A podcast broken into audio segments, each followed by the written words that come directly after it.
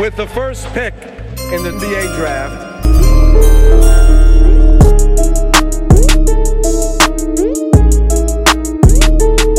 Welcome to With the First Pick podcast. We are here joining you all again. Uh, I have Jose and Taylor as always. How are you doing, fellas? Danny, you said we were starting a new season, season two. So I thought we were gonna have at least a break, but I feel like you're you're Adam Silver and I'm LeBron James, and you're just telling me the season's about to start in like 70 yep. days. We got to just go right back in. So we're back in. So I guess we have to do this. No break. Let's go.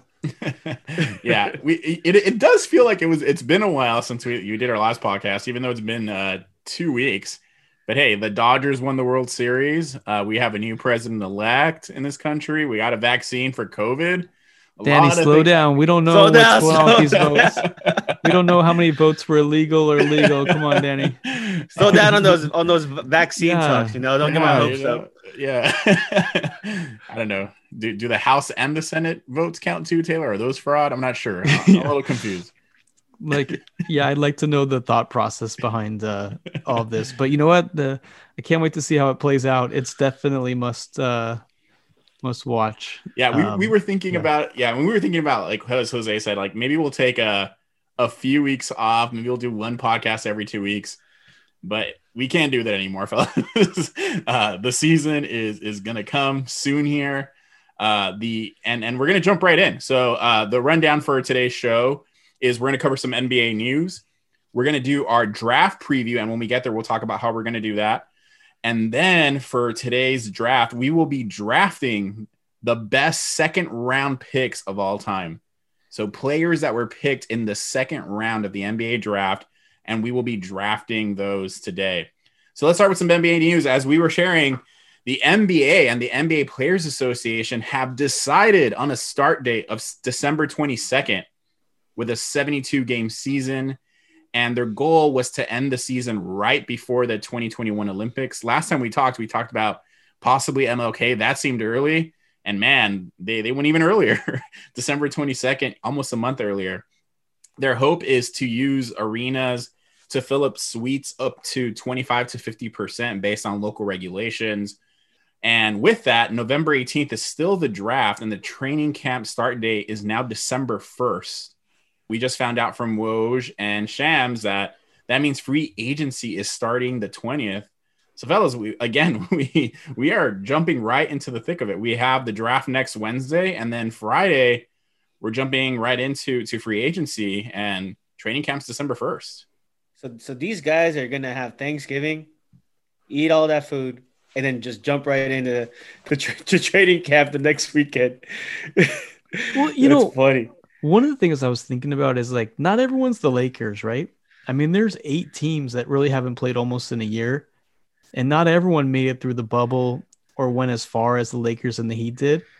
So it really is dis- disadvantageous for the teams that did well in the bubble. But I mean, I want to see what the Suns are going to look like, and the Hawks, and the Warriors, and all that. So for them, it doesn't probably doesn't feel like too soon. They're probably itching to get back. So um, it'll be it'll be interesting to see how those teams that did well this year load manage and try to get through that beginning of that season where they didn't get a typical break and can the teams that have had that break you know take advantage make for an exciting season so it should be fun It's just so weird though the timing, like how you can get assigned or if you sign a new contract to a new team or you can get traded, and it's like, man, how am I supposed to move right during Thanksgiving week? And my kids are currently in school.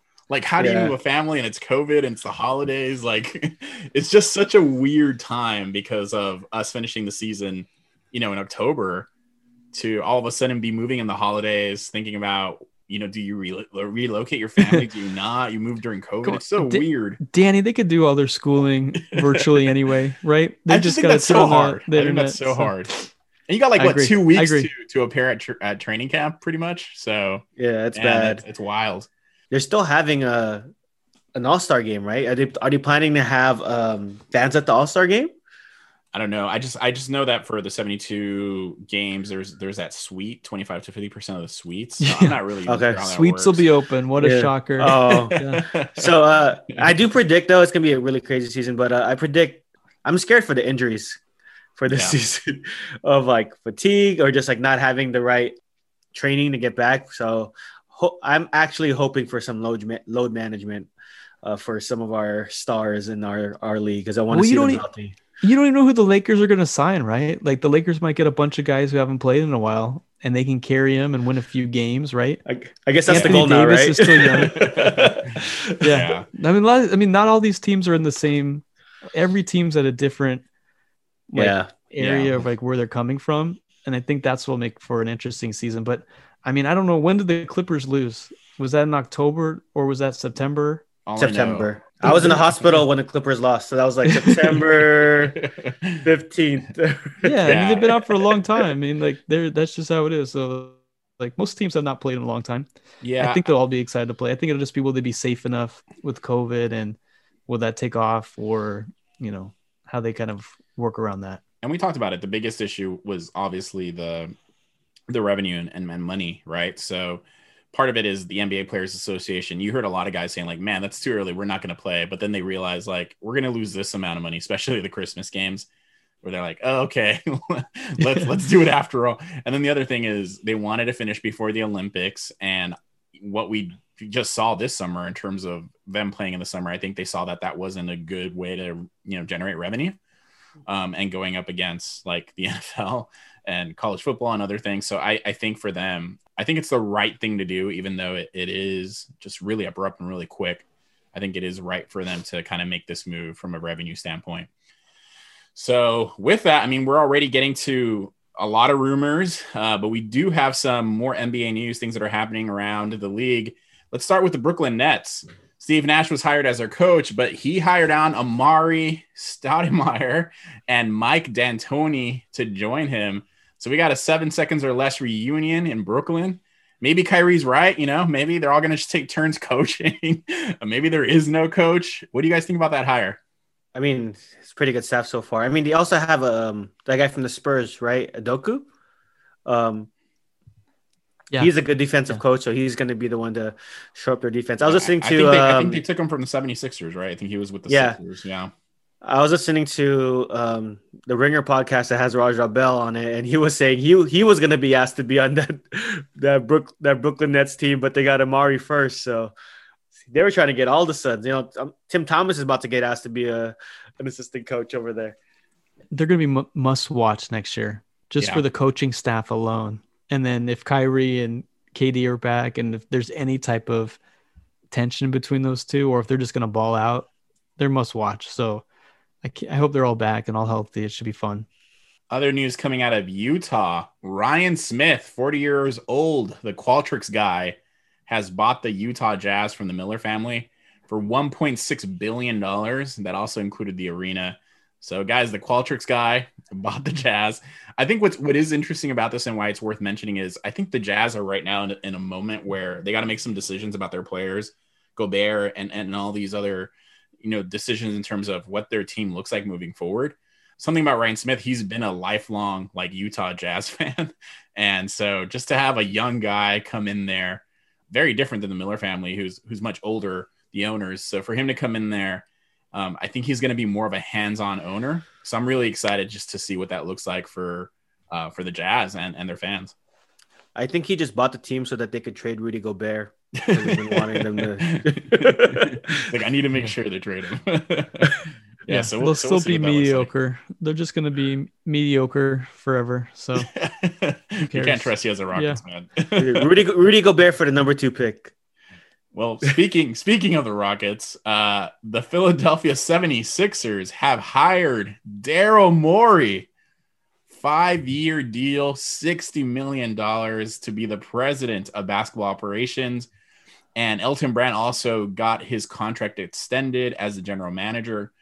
Man, it, it- we we thought Daryl might take some time, and and uh, we were worried that maybe the China stuff was going to delay him getting a job. But man, that was quick with him getting a job. And it- it's interesting because a lot of the reasons why people were saying Doc Rivers got let go from the Clippers was he wasn't listening to the analytics team. and um, so we'll see what Daryl Morey and Doc Rivers coming together looks like.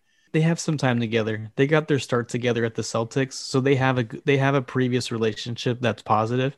Mhm. Uh, they wouldn't have brought on Daryl if if Glenn and him didn't get along. So yeah. it'll be good. Speaking of, of Glenn, he's putting his coaching staff together. He's hired Popeye Jones, Sam Cassell, and Dave Joerger. I think that 76ers team is starting to take shape.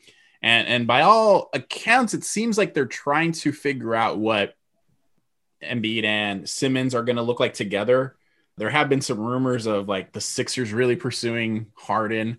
I know Taylor doesn't even want to hear any of that, but there, there- there's Danny, talk about- every every team in the NBA is pursuing James Harden. Like, yeah, what what's new? Eh, Who wouldn't want James Harden on their team? So, But you know, I- I'm interested, like the like the Nets, to see what the Sixers team looks like. I think it's it's interesting to see how it's kind of coming together. Uh, so I'm excited for for the East. I think a lot of things are happening in the East. They just brought in Daryl Morey to to find a way to trade Al Horford's contract. So they're like, you're you've traded some bad contracts like Ryan Anderson and some of these other guys. Like, why don't you work your magic with Al Horford? That's worth the you know sixty million alone. That's true. That might happen. But speaking of Morey, he took out a full page ad to thank the Rockets, Houston, the city, and to actually thank James Harden. And so he's moved on. But the Rockets have also moved on. Stephen Silas is now the new coach of the Houston Rockets. And John Lucas, another guy that was up for, for the coaching gig, um, seems to be hired on as an assistant. Uh, Taylor, this is your team. This is the news you've been kind of waiting for. What do you think of the decision here? Yeah, we I mean we love it. We're excited. We think Silas is probably the one of the better coaches we could have gotten. And with his offensive genius, what he's done with Luka, what he's done all over the NBA. And I don't know if the Rockets could have done better, especially if they're not going to pay, you know, eight to ten million a year for a coach, right? Um, and so obviously he hasn't coached before, but the players like him. You know, when he speaks and when he talks, you feel confident and comfortable and he sounds like he'll do things a little bit differently than D'Antoni, which I think is good, right? We just need to see some change, and if he really wants to, you know, put Harden more off ball and move him around and and do those things, then and let him shoot two pointers, then you know, Rockets fans might be a little bit excited because they know the type of talent they have. So it, it's a it's a good move, we think. Yeah, I mean, you have the best center in the league in Russell Westbrook. So a, a, pick Yeah. a pick and roll with James Harden and Westbrook, you know, it's who can He stop did, say, that? You know, he did say he wants someone taller. So, so it'll be when free agency starts. It'll be you know, is it Serge? Is it Aron Baynes? Who are some of these other bigs out there that they can try to get? Or is it just gonna be a bunch of undrafted, you know, centers? And there's no no uh no summer league to to to try him out here. So we'll see what happens with the who wants to be the big man. Look, there's no competition. You're coming there starting. So hopefully that'll be a draw for some of these bigs. But no Dwight. I know that there's rumors that Dwight Howard to come back to Houston. Uh, we we don't want that, so we don't need that. Uh, so we, we do have a, a little bit more news. These are these are just quick, but I thought we'd mention them because what we're seeing is a, lo- a lot of big name coaches are, are joining other staffs, which is really interesting. We have Nate McMillan, former Indiana Pacer coach, who's going to be going to the Hawks, joining Lloyd Pierce's staff, and we also have Mo Cheeks. He's going to be joining the Bulls, uh, re- rejoining Billy Donovan to to coach the Bulls out there. Does, does OKC even have a coach yet? I don't know. What's going on with it? I don't- I don't know why I'm not prepared for this. Did he even have a I, know, coach? I don't think, I don't think so. I don't think they have a coach. starting like next week. well, OKC better get on that. I think they're still the team without a coach, so not sure what's happening there. Um, the the last bit of news here is I never thought I'd say this, but the Toronto Raptors might be the Nashville Toronto Raptors for this upcoming season. Just because you know going into Canada means going to a different country, and just with COVID and different things going on, that travel can be tough for teams. And so that might mean the Toronto Raptors playing in Nashville for the upcoming season. That's wild, but looks like that's what's happening. Well, I hear there's like ten other cities that are everyone wants the Raptors. Um, I also heard that it's more likely to be somewhere in the Northeast and the East than than in the South. But everyone, Missouri wants them. Who, who, hey, let's get an NBA franchise for a little bit. But if you can't go to the games anyway, or they're limited, maybe the impact will be different. But maybe over time, I feel like the or- least they could do is give What it to about Se- Seattle. Yeah, I was gonna say, what about close enough to Vancouver, Yeah. yeah, It's yeah, like, why not? it. That's a, But it's the And- West, though, right? Yeah, and they got a new arena, right? Their new hockey team, the Kraken. They, they have a new arena up there. They could test out a new ba- a basketball team up there to, to see if they're eligible for a new team. I just think they continue to kind of screw over Seattle, so that's a bummer. yeah, it's too far west, especially with with the travel and whatnot. But they can't toy with them like that. I would I would agree. Can't give them that team and then take it away. Exactly. Too hard. Yeah. So that's that's a bit of news that, that's happening now. Um, again, the NBA news is about to ramp up here with with the draft coming up, potential trade. There's a lot of rumors going on, so I'm sure um, next week we're, we're going to have way more updates in terms of news and things happening around the league. But fellas, I in light of of the draft coming up, let's move on to our draft preview. Now, the way we're going to do this is we're not going to necessarily just pick out random players or kind of have like a a board of, of players we talk about. I want to sort of do it more mock draft style. And, and by that, I mean, I'm going to name the teams and we're going to cover teams one through five here. And we're going to talk about the team and what we think is going on, where their needs are, and what pick they are going to make. So we're going to talk about the top five picks here. Uh, so let- let's jump right in. With the number one pick in the draft this year, we have the Minnesota Timberwolves. They're looking for for me a lot of the conversations um, have been about them possibly looking to trade the number one pick. But because there's a lot of feeling that the draft isn't actually great this year it doesn't seem like there are much teams offering sufficient enough things for for that to be attractive for the t-wolves. But what do you all think about the minnesota and what direction that might go here? Yeah, no, I think they can do a lot of different things. I think we would agree that they're probably not going to pick a center if they if they love Karl-Anthony Towns, and so that probably means Wiseman. You know, the probably one of the better big men is probably he's out there. If they could trade him and maybe get a player like a Devin Booker, like he's been rumored there, or you know, you name it, another one of these stars, maybe they would try to do that, but that's probably not likely either. So it's you know do they want Anthony Edwards, Lamelo Ball, or someone else, right? So uh, I would think that you know the rumors today were that they want Lamelo, which is like what really? I thought like Lamelo wasn't going to go top five anymore, but sounds like everyone still likes him. So I don't know, it'll be interesting. I think we talked about earlier how there's three big guys: Anthony Edwards, Lamelo Ball, James Wiseman.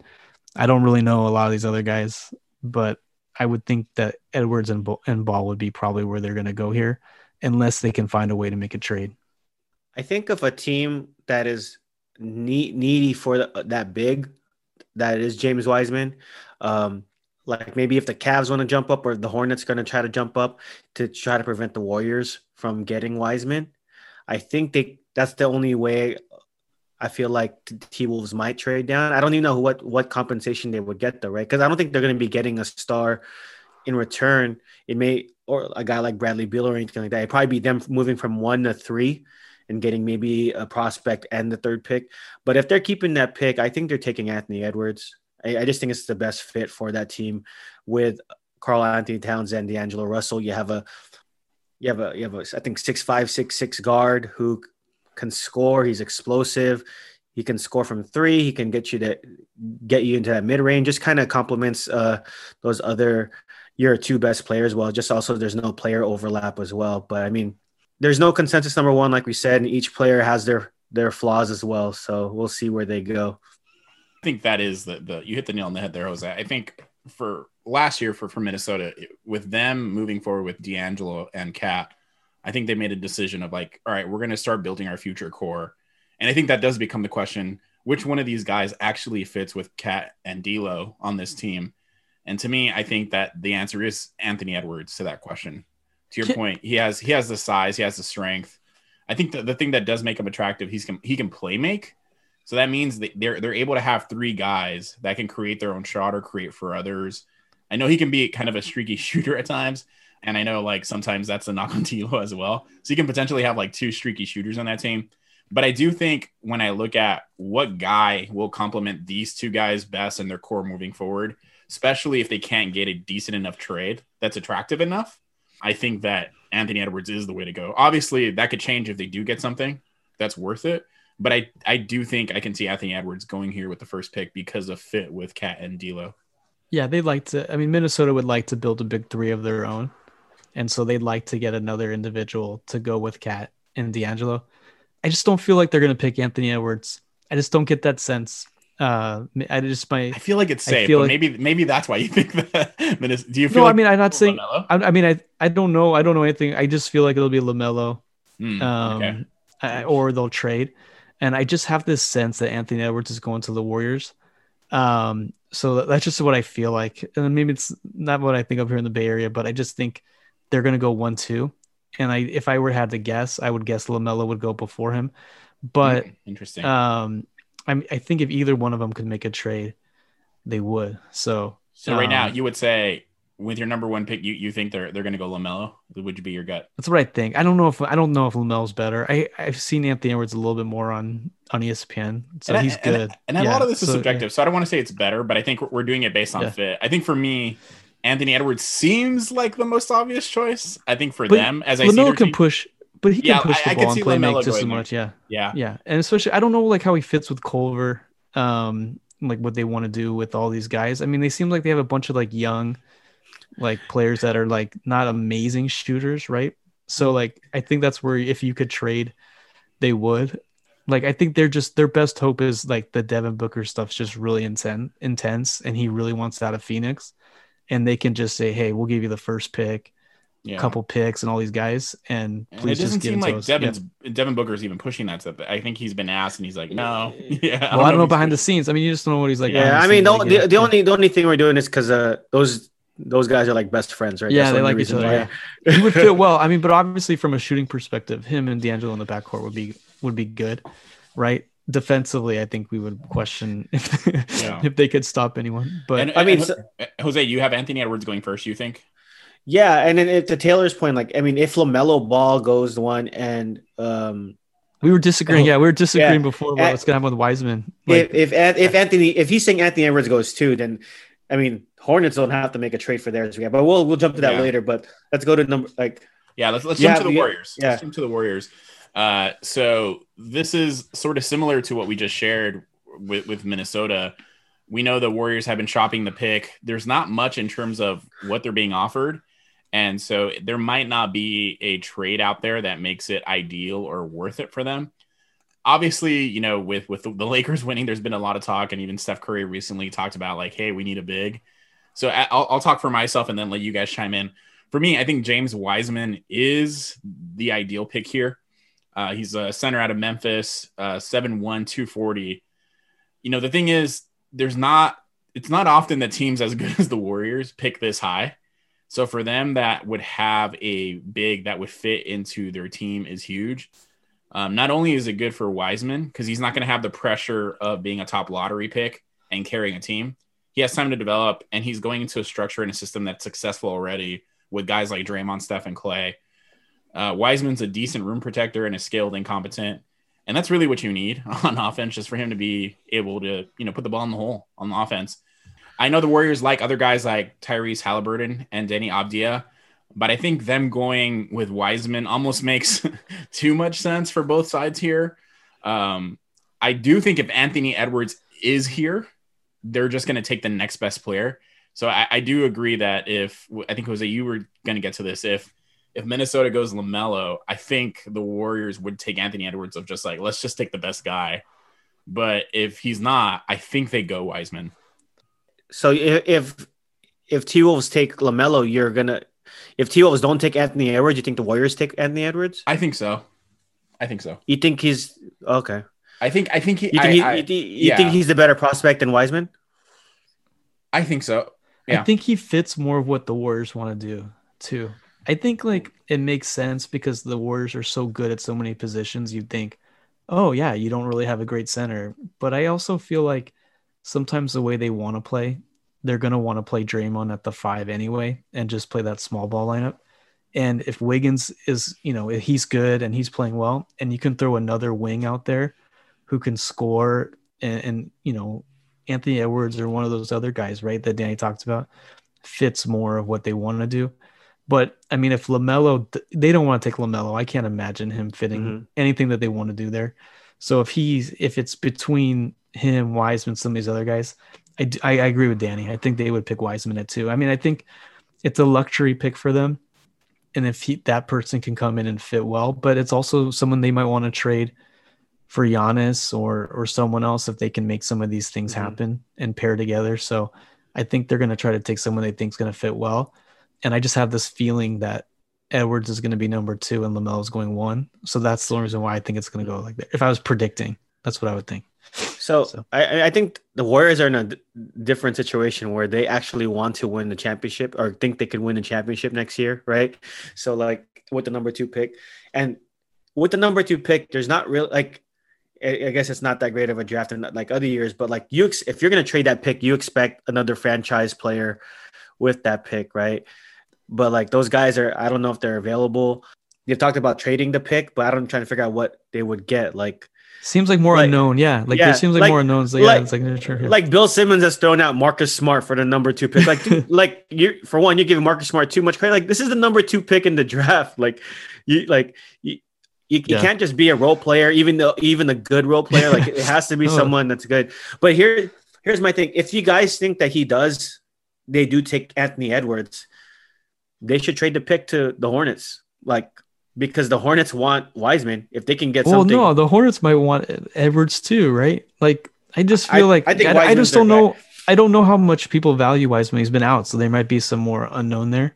The Warriors could just sign like a Dwight Howard or like a, a center type, you know, plug them yeah, in for a few I, I, I do. I, you I do think like Yeah. I mean you're gonna get value guys for like the minimum or like five million dollars. The only team you're afraid of is like the Nuggets and the Lakers for for big men, you know.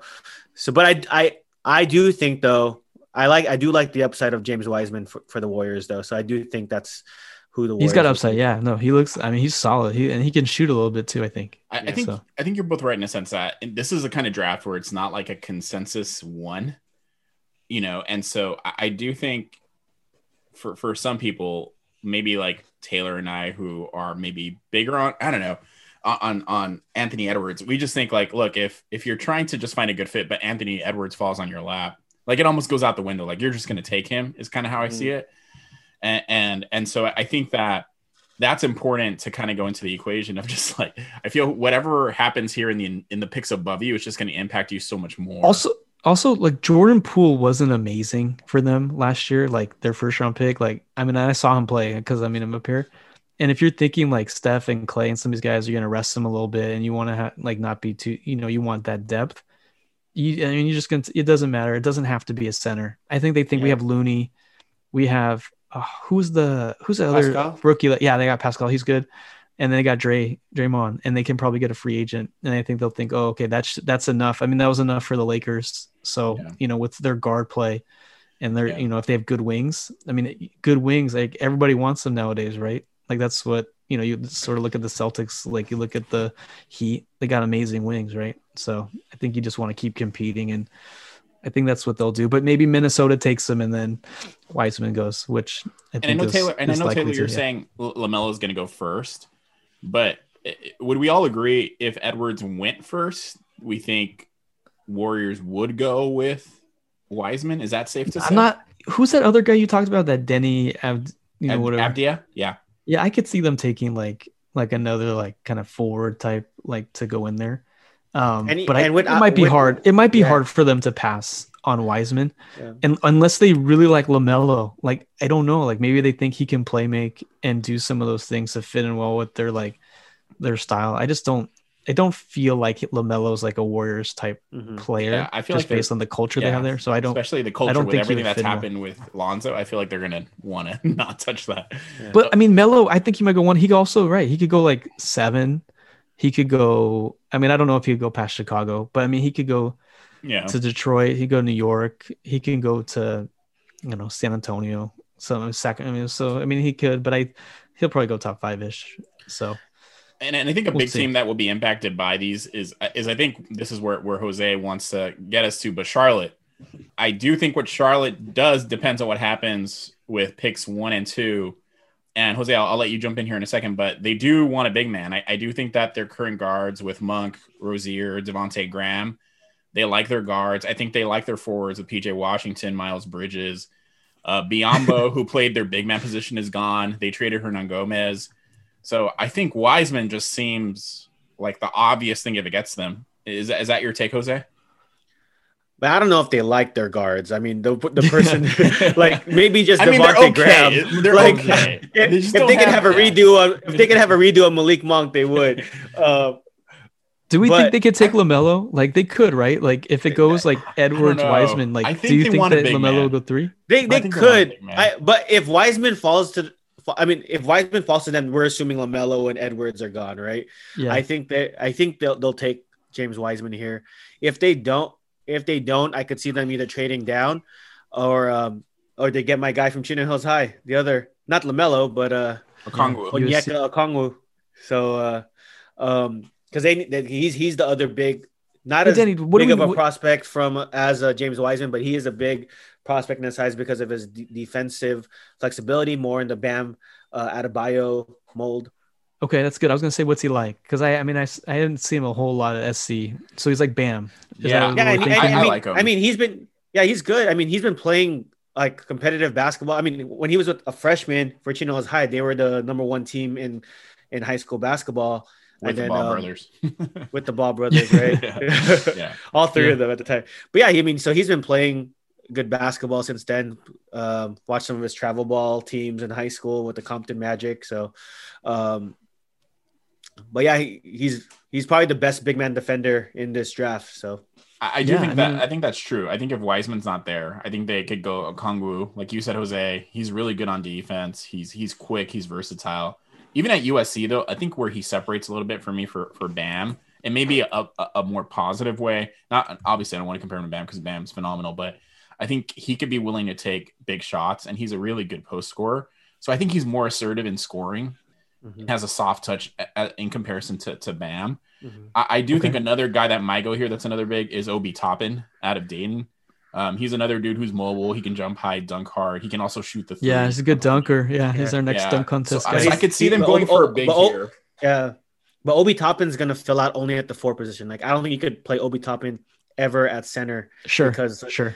and that's my thing with uh, On- Onyeka. I mean, he is only six nine, but he's a big six nine where he could actually play the center position for you.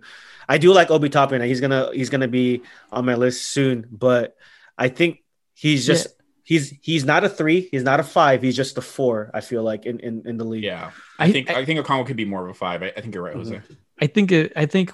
I think it would be Lamelo here, if it would or Wiseman. That's that's what I was going to ask you. It, It has do to. I think the top three a- are pretty locked in. So Yeah. I think unless no, I could see. I could see like the Pistons. I could see the Knicks trading up, right? Like to get Lamelo if he's still there. But I, Yeah. it's going to be one of those three. And you know what? Lamelo can play with Devonte Graham, right? Like I think I think he he can can. play Yeah. Yeah, I mean Rozier can come off the bench. I mean Miles Bridges. we've had a pod where he's. I'm not a big fan of Miles Bridges. um, but I mean, I could see them taking another wing too. Like they can take. Um, I don't know any of these guys like these Patrick Williams, Killian Hayes, things like that. Like I could see them just going there, right? But I think I think the top three seem like they're. Um, but maybe they like the guy. fr- Maybe they like the USC Chino Hills, right? Yeah, So I, I think you're right. I think if, if it goes like Edwards, Wiseman, one and two, and like part of me in my mind thinks like Charlotte Hornets, you got to go for a big here. You still got you know, uh, a Okongwu or you still got Toppin, but I feel like they they would go like, hey, let's hit a home run. Let's get Lamelo. Let's let's just yeah, go let's for see. it. Let's just Like try. that- yeah, that- yeah, Let's like see that if he works be- out. Yeah, yeah. if he works out, they don't have feel like a star player like that that. would be that would be like a Hornets thing. I, I think you're right. Like I think it would be just so attractive to have a franchise guys for them. Does Jordan want him though? Does would Jordan be like, I don't know. nah, I don't Hey, know. hey, can I we think they can we finally can we finally get the LaVar Ball versus Michael Jordan one on one game then? yeah. If he goes to the, let's- the let's Hor- talk- I want to talk about Lamelo's strengths because I know we're kind of crapping on him because of the history, but I do think he's one of the best playmakers in the draft. He can be good for the pick and roll. I mean, he he has the ability to shoot th- threes from deep, so he yeah, can half stretch out- court. yeah, stretch out the defense. His defense is is okay. Um, he has the size to switch off to wings, which is good, something that can be useful. Obviously, he has to work on that, but he has excellent ball handling and a good feel for the game and touch. So, like I said, I think if, if the Hornets just want to like hit a home run, find their franchise guy, I can definitely see them going for for Lamelo here. They always go safe, Charlotte. They always feel like they always go safe. Like so, if those guys are gone, like it'll just, the probably be. I actually want Yeah. them to take a big. I don't know. We'll see. It'll be like someone there, but the, we'll see. I don't feel I don't feel like the Hornets ever make a good pick. So. All right. So Well, we'll let's see. jump to the, the fourth team here in the draft, uh, the Chicago Bulls.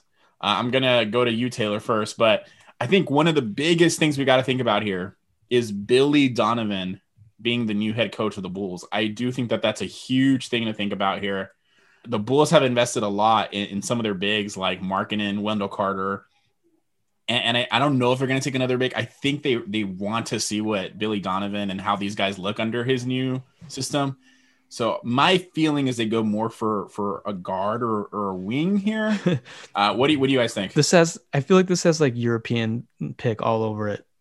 uh, or or Israeli pick. You know, I just I feel like I don't know. I mean, the the the mock draft I looked at was Onyeka, the USC Chino Hills product. So, but I I just feel like it's gonna be someone overseas. Uh, I don't know. They're that the USC guy. He seems so much similar to like what they have, right? I mean, he's maybe more of a ball handler than Wendell Carter, and and I feel like Markkanen he see he I feel like he won't be on the Bulls much longer. He seems like someone who'll be gone in like a year or two. So maybe they try to to see what they can do there. But they got good guards, right? Or they drafted Coby White. They have LaVine. So maybe they feel like we can get a good wing, good forward. So that would be my guess. It'd be something like that. I do think they, they might. I think they're going to opt to not go big. Like I said, I, I think that they might. I can see them rolling with a three guard rotation. Like, hey, like we have LaVine, we have Coby White, who can join them, similar to what Billy Donovan did in OKC. So I can see them. Maybe like, if- Lamelo. yeah, that's what I'm saying. Like yeah, if yeah, Lamelo's still here, I could see them going for Lamelo. totally. I could see them going for Killian Hayes out of Germany, 6'5", 185. He's he's seems to be really rising in the draft. He's a good playmaking point guard. I think Kevin O'Connor of the Ringer has him going number one. Taylor, he's a lefty. Um, and Oh, so, Kill- oh, Killian Hayes is a lefty. yeah, so Oh, his stock intrigued. is going up. And and I do think the other guy that, that I have here, and we'll jump to Jose here, uh, Deni Avdija, like you said, the, the European flavor. I think there's a lot of hype around what Luka did. I feel like a lot of people are like, oh man, there's this versatile European guy. We don't want to make the same mistake that all these other teams did with Luka. Maybe we should take him. And obviously, he's not going to be Luka, but he's going on the pick and roll. He's a strong finisher. He's pretty good. Um, what do you see here with the Bulls, Jose? I got two guys, and uh, the first one, like you said, Deni Avdija, the best, the best Israeli prospect, um, from what I've heard, um, ever to come from Israel. I mean, he's he's Who, playing do, you, for do you know any other? Yeah, I don't even know if I know. Well, Omri Caspi. Caspi. Yeah, what a Caspi. Yeah, he's a baller. He's a rock from Uh, Rocket. Yeah. But he, I mean, he's playing for Maccabi Tel Aviv, so that's in the Euro League. So like, he's playing against really good competition. He's always he's kind of ex- he's he's excelled playing for them. He's six nine, has good. Um, he's a smart player. He doesn't have great physical tools. The thing that's surprising is that he's not a great shooter though. So um, and we we usually see great shooters coming from from Doesn't Europe. like 40% from the free throw line or something ridiculous? Like Yeah, Shaq n- numbers from the free throw line. not, not that great. Yeah. But I mean, but man, he, he knows how to play the game, which was which is what I like. The other guy is Chicago Ball. All right, not the Chicago Bulls. It's going to be Chicago Ball now with with with, with LaMelo Ball because I, I I don't have LaMelo Ball being picked yet, but I do think the Bulls will be be a good fit for LaMelo Ball. Um, I know they have Coby White, but maybe they could play together if Zach LaVine there. Um, and a as the only person here that's actually played against LaMelo Ball in uh, 24 hour fitness pickup, you know, for our fitness in Chino Hills. That's where Jose. yeah, He locked him down. Yeah, Locked he him locked down. him down. Yeah. you know, he kind of got pissed at me, you Hey. know, but you know, Guys, But, um, if Jose's locking down LaMelo, I don't know if you want to prepare for. yeah, guys, all right. But hey, he was only he was only like six one, six two at a time, and he was a sophomore, and I was like a 30 year old man. So uh, yeah, he's like 14 years old. Yeah, 14, 15 years old. Yeah, nice job. Jose. Wait. I think he's. I mean, I I'm trying to distinguish the differences between him and Lonzo. I think uh, Taylor and I were talking about this earlier, but um, before the pod, like Lonzo was a great is a great is a great passer. I, I guess they're seeing him as a better passer, a better playmaker than than Lonzo. I don't know if he's a better shooter. th- He's than got better. He probably has better handles. I don't know if he can. He's a I better think- I- passer than I- I- Lonzo. Lonzo's such I a good passer. Yeah, I think it's the finishing because Did you Lonzo's. you don't know if he's a better shooter? For sure, he's a better shooter, right? Well, Well, we got we got to I- hope. I- I don't know. Like, still even gotta that better than form- that form is like the shot selection's not great. We're talking about Um, Lonzo, though. Yeah, no, I, under- agree. yeah. I- no, I, I understand. I just want to make sure it translate like uh, to to the NBA because it didn't translate to Alonzo for a Yeah, couple that makes years. sense. Do we think I he's do- better I- than? Lon- Do we think he'll be better than Lonzo or no? I think so. I don't know if he's the better. He's I like when Lonzo was coming out of UCLA, his defensive uh, prowess was already there. Like Yeah, that was good, already yeah. one of the strengths of his game. That's not a strength at uh, of uh, Lamelo. I do think he's a better finisher than Lonzo. I mean, Lonzo's if he's as good as. Lonzo, I don't think that's a bad pick. Then you know, Yeah.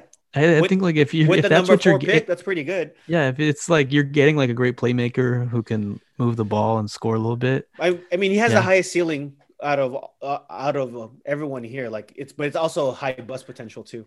Yeah, right, well, let's let's move on to the last team, the Cleveland Cavaliers. Look, for me, I feel like the Cavs are looking for like a home run guy. I don't think they're they're looking for a single. I think uh well they always draft bad, so yeah, I mean like so but that's the point. You know, they have well that's not Sexton, true. They got they, have got Sexton. Kyrie, yeah. Yeah, they have Sexton, they had Garland, and I don't believe they're kind of looking at those guys as their franchise players. So to me, for them, it's like who is to Jose's point, who's the player here that's left, depending on the draft order, who has the highest ceiling, ceiling? and whoever that is, I feel that's what the Cavs are going to go with. So it could be Deni Avdija, it could be Killian Hayes, it could be Lamelo. Well, But I, I mean, Obi think- Toppin is like Yeah. he's an Ohio guy. He's from Dayton. And I, and I don't know. I, I do think we we've named a lot of guys, so I do think we we you know this is only the fifth pick in, so I do think one of these guys like Lamelo, Killian Hayes, and Deni Avdija is still going to be available here. So I do think they're going to go for one of these big ceiling type guys, someone that they think is going to be like a superstar. I think that's what they're looking for. They're looking for that franchise player. They they struck out with Sexton and Garland. So I do think that they're looking for just who is the guy that has Well, the highest ceiling. Can't they like just try to trade up maybe and try to get like like Lamelo or Edwards or something like to say, hey, here's Kevin Love, or or is that contract just too bad? Like where they they can't get rid of him. Give him back to the T Wolves, yeah, yeah. Well, yeah. I mean that would. or, fi- no, or finally take have uh, Kevin Love on the Warriors. But I mean, like the Cavs could be good if they had some. I mean, they got they have Drummond, they have Love. I mean, they it's not like they don't have like some some talent. I just think the guards like Garland and Sexton, one of them has to get has to kind of take that next step. Otherwise, they're just be continue to be mediocre and not very good. I think this is the Obi Toppin pick. Um, yeah, I could see that. I mean, I they, they need some athleticism in their front court. I know they have Drummond, but a guy like Obi Toppin who he has a great feel for the game. Uh, He's an explosive finisher. He can shoot threes. Has handle skills. Um, only issue is his he's a poor defender in his pick and rolls. But who isn't a poor defender in pick and rolls besides uh, Onyeka Okongwu in college? You know. What about So, what about um, the fact that they have Larry Nance though? Right? Like, isn't Nance gonna like isn't is he is he a similar player or no? I thought I was thinking too, but you mean Are they he- all I mean, similar? But like But he's more athletic. Are I mean, or are not, I don't know if he's more athletic. Yeah, but yeah. Uh, yeah, I think, I Larry think Larry people- Nance has lost. Larry Nance has also lost a lot of his athleticism already. Um, but Yeah, also like no, you I can't agree. draft like i- if if Larry Nance was like one of their best best players, he's not good. like yeah, yeah. No, I hear. then then maybe you think about it. But like we agree. No, we agree. We agree on that. He's he's he could be depth, and he's not. We like him. You know, we love former Lakers, right? So, um, yeah, I, I would think Obi Toppin would be fun here. I could see, that, especially being from Dayton or playing there. But but if but if Avdija's there, that's also a good prospect in a position that they don't really have besides Yeah. Cedi Osman. You know, so yeah, I agree. No, they. I think Yeah. that would be. I think that would be a good pick for them. Just someone that. But I think for them, they just need their guards to get better. So hopefully, I, I just don't think the Cavs think that way. I think they're not thinking fit. I just feel like they just like, you know, like even like getting Darius Garland with Collin Sexton. Dude, It's just just- like I don't know. I just I don't I don't trust that organization much. Oh yeah, no, they have not. They have not drafted well, or it seems like they haven't. But they, you know, they've gotten weird picks. We talked about how the eighth pick is just like the worst pick ever. You know, yeah. um, so they just haven't been able. You know, sometimes you get that, and the fourth pick last year was like not the best pick either. So Yeah. And you, so we're gonna we're gonna transition. This is our, our, draft preview. We're gonna transition into doing our, our second round draft. But I thought a good segue, fellas. I wanted to ask you all who are who are some sleepers or guys you just really like, whether second round, first round, guys that you feel like in a few years NBA fans will know their name just because they're gonna be solid, you know, uh, role players or, or even stars. Who, who do you like in this draft? Maybe one or two guys that you guys have.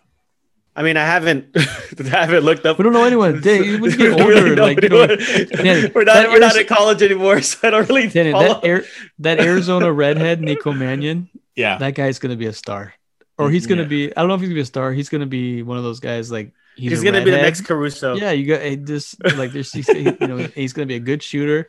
He's gonna come in. He's gonna get drafted by, I don't know, like the Celtics or you know, Yeah. He'll be on TV a lot, and then they'll be like, "Man, who's this Nico Mannion?" You know, like gonna he'll be good and stuff like that. And then I know a lot of individuals like that Cole Anthony, right, yeah. from North Carolina, um, and they think that North Carolina team just sucked and they were awful, so Yeah. he didn't really get to show out like you know. And so if he gets on the right team, you know, maybe like New Orleans, you know, maybe like the Celtics or maybe you know Phoenix, you know, who knows? He can. uh Maybe he'll he can. It'll be a good fit for him. I mean, these guys are not sleepers really, but I mean, I said we said Killian Hayes, and then we said uh, Tyler Haliburton, another big guard with with, with um, who shoots really well, who's a good playmaker. I also like Tyrell Terry from Stanford. I don't, I don't know if Taylor is such a big fan as a Cal guy. He's a But- bust all over him. He's Yeah. a bust. No, but he has a great feel for the game. He's a really good shooter, good vision. Just lacks that great, lacks that athleticism. So maybe he could be like a yeah. one of the comps I saw He'll be on was the CJ Heat. McCollum. So uh, yeah, he'll be on the Heat like with with Duncan Robinson and uh Herro just knocking down shots nonstop. This But that- no, but like that, yeah. I think that's why I'm high on him too, Jose. I- those are your favorite Tyler Terry. guys, Taylor. yeah, those are those are your favorite guys. I, I think he's a really That's amazing true. shooter, He- and he's getting better and better. Uh, he's also good off ball, which is like you know you, you want that in a shooter, and he's good at the rim. I think I really like him, and I think if he can become like a Duncan Robinson or a Tyler Herro, I think that is a steal. I think another guy that I really like is Grant Riller. He's from Charleston. He's also an amazing shot maker. He can knock threes down from very deep. He goes to the rim and finish. He's really a quick and great point guard good for his, his size. The only knock that I really found anywhere was like, well, he didn't play like really good competition because he's at a, you know, Charleston College. But to me, I was like, look, like he just reminds me like of of you know those guys like Steph, like CJ Dame, guys who went to a small college and they're like, ah, they haven't really played anybody. But then they come to the NBA and they just have like the intangibles are just there, like they just have the skill. And, so I think Grant Riller could be one of those guys that that kind of shocks us here. Um, so yeah, I, I really like him. That was our NBA draft preview, giving you a, an idea of what we think the first five picks are and, and some of the uh, draft picks that we like and, and some of the players that are going to be featured in the draft. So we'll see how it goes uh, next Wednesday, uh, the 18th, when the, the draft will take place. And, and we're excited. I, I think uh, there could be a lot of trades that possibly happen, a lot of movement, especially two days away from free agency. So it should be interesting. Uh, but now we're going to move to our drafting portion of the pod. And today, in light of us having our draft preview, we decided to do our second round draft draft. and what that means is we're looking at players that have been drafted in the second round of NBA drafts. And we are going to pick the players that we think are the best all time. We're going to compose a team as, as we do in every podcast. We talk about how fit matters. So we're going to try to put a lineup of five players and we're going to compose it of guys who um, were sleepers, who became strong role players, or even stars that were picked in the second round. For today, the draft order is going to have Taylor going first, Jose going second, and I will go third. Then I will go fourth, Jose will go fifth, and Taylor will go in with the sixth pick, so on and so forth. We'll follow a snake order. So let's jump right in. Taylor, with the first pick, who are you taking in our second round draft? You know, I was hoping that it would be a little bit more obvious or that some of these players might be a little bit better. I mean, they're good. These guys are good, but um, you could tell like the superstars come out of the first round. So, anyway, for me, I think it was easy when I was looking to determine who I thought was the best. And so I'm going to be going with Manu Ginobili with my first pick here. And really, the reason why I'm picking him is because he's left handed. Um, I'm trying to. It is possible to get an all left-handed team here out of the second round. I want to see how the draft goes today. I want to see if I can, if I can make it happen. There's some. There's a lot of lefty guards. It's, it's weird. Maybe like the left-handed kind of knocks you down a few picks and puts you in the second round, because it's fascinating how many second round picks who are good are left-handed. Just something to keep an eye out for. But look, four-time champ, two-time All-Star. I think he was third team like twice he is iconic for being one of the best international players of all time, just being an absolute glue guy for the Spurs and everything that he did there with Parker and Duncan. And I think he's going to be a Hall of Famer. What do we think? So I think uh, uh, he's just, when I looked at the list of players, he stood out to me as someone where I was like, I really want this guy in my team. So I'm picking him first. Yeah, I had. If he fell to me with the second pick, I would have taken Manu. He, he's definitely, I think, a Hall of Famer, especially with his uh, international career too. And he's a winner. He's a clutch player too, whether that's uh, hitting clutch shots or hitting clutch blocks against uh, James Harden. Um, yeah, I don't remember that. So he is, he also great has great hand-eye coordination. He can, if you have a bat problem, you know, kill your bats he might have prevented the coronavirus if you if he had. So um, it's true. But yeah, great pick, Taylor. I, I love Manu. I think that the fact that you know he was he was kind of taken as a flyer in 1999 and didn't even come join the team until 2002. He was just really under the radar. But the fact that you just never would have thought that for the next 16 years he would be like such an important piece to the San Antonio franchise, winning four titles with them. And I think to me, he was just a guy who did whatever was needed for the team. And so he went from being a starter to kind of playing that six man role and just thrived in doing that. And like you all talked about, just the, the defense and his ability to play make. And he would just like go on these offensive streaks of just like dropping buckets. And you know, his career averages don't like stick out. I mean, he averaged 13.3 points, 1.3 steals, 3.8 assists, 3.5 rebounds in 16 years. But that just does not capture, like, it doesn't capture his impact. Uh, just in terms of who he is, as like in the locker room, just a winner. He just fit into that San Antonio culture really well. So I, I really like him here with with the pick Taylor. Jose, who do you got? I'm valuing offense right now, and um, I'm picking the guy who probably should have been the first pick in the 2014 draft, and I'm picking Nikola Jokic. I mean, he's already, I think for me, is maybe close to being a top five player in the league, especially after seeing him in the playoffs this year. Last year, he also had a great year last year too, and he's just I think he's just always going to get he's just going to keep getting better. Hopefully he'll take.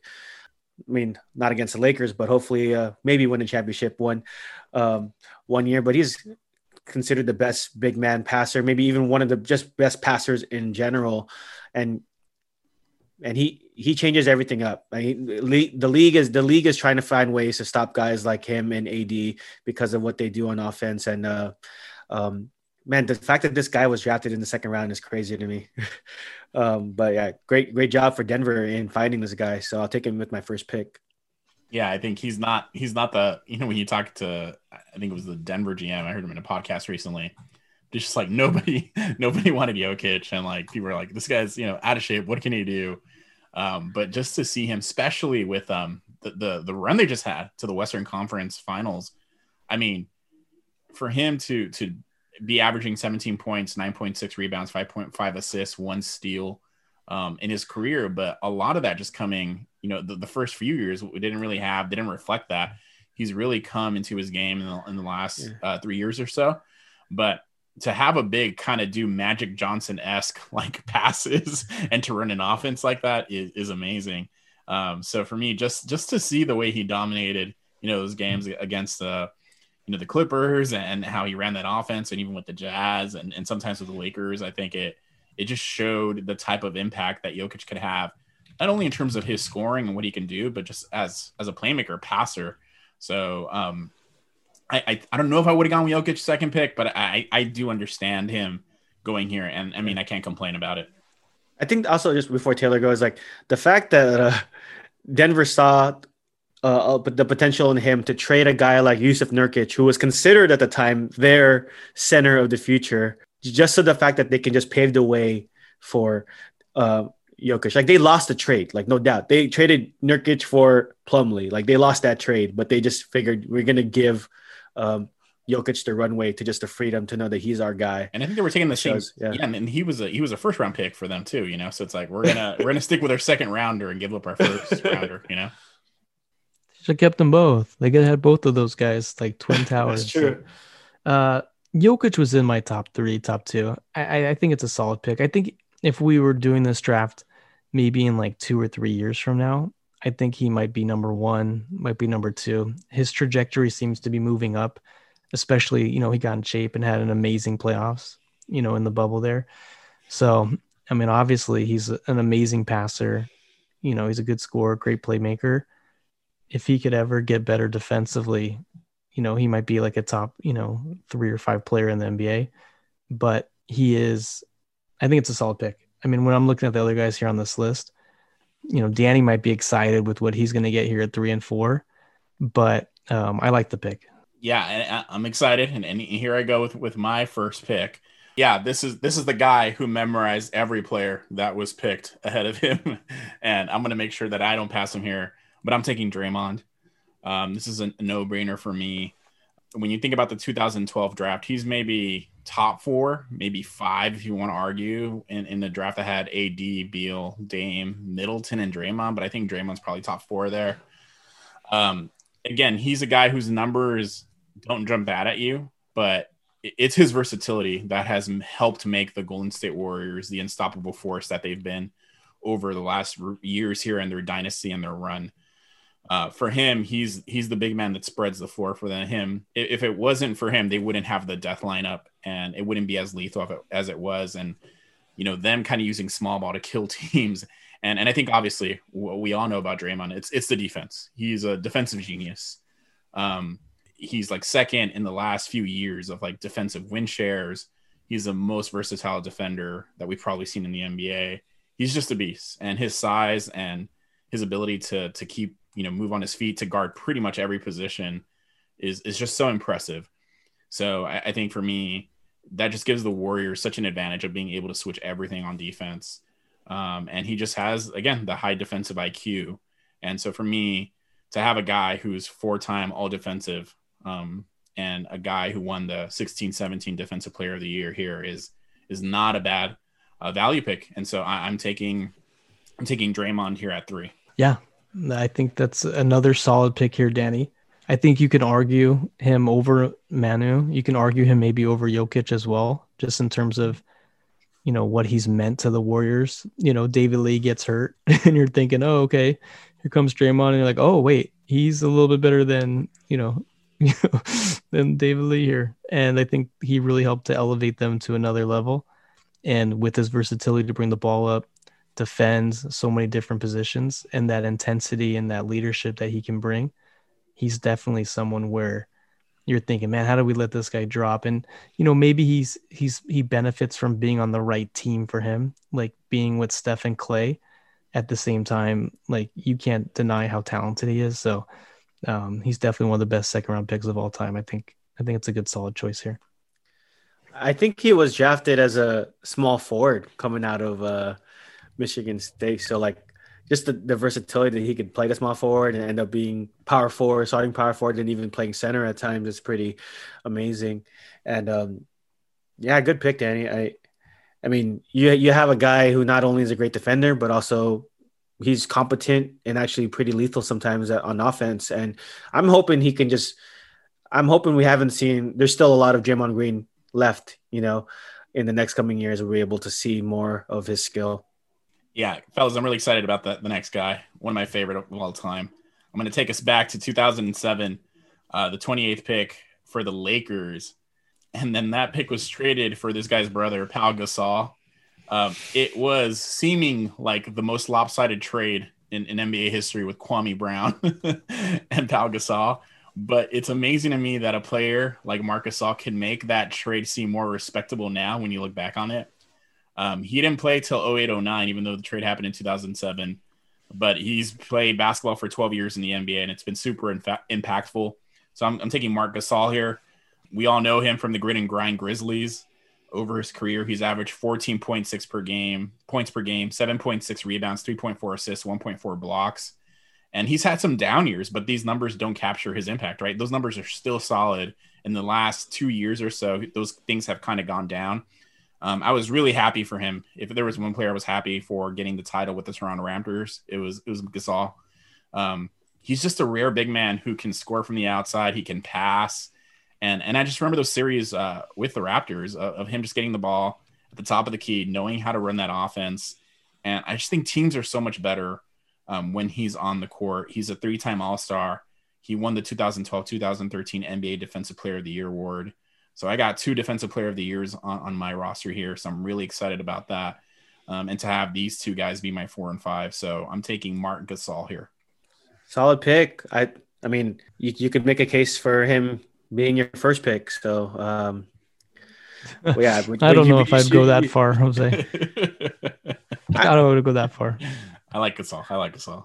No, Danny's first pick. I'm not saying your first pick. No, I'm just saying like I don't know if he's better than Trey. You think he's better than Draymond or arguably better than Draymond?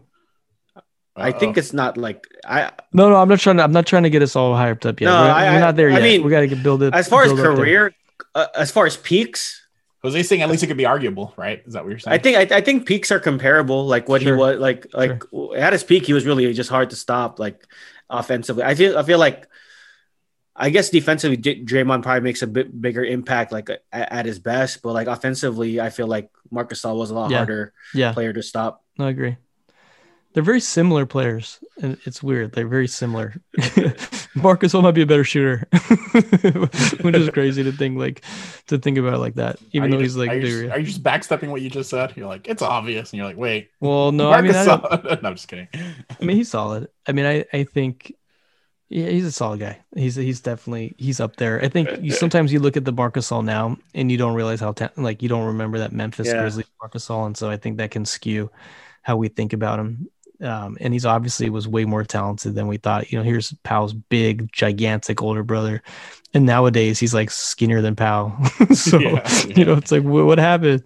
Yeah. Uh, so you know, so those are good, some good defensive first picks there, Danny. Nice. I think you're right though, there, Taylor. I, I was looking at his basketball reference, and I think his stats have gone down, especially in the last two years. yeah. But then when I looked at some of his other numbers, I was like, holy crap. Like the reason he can still have the stats he has now career wise is because of just the huge numbers he was putting up in Memphis. I was Yeah. like, dang. So I I- actually I- went and watched some YouTube Yeah. stuff. I was like, he was impressive.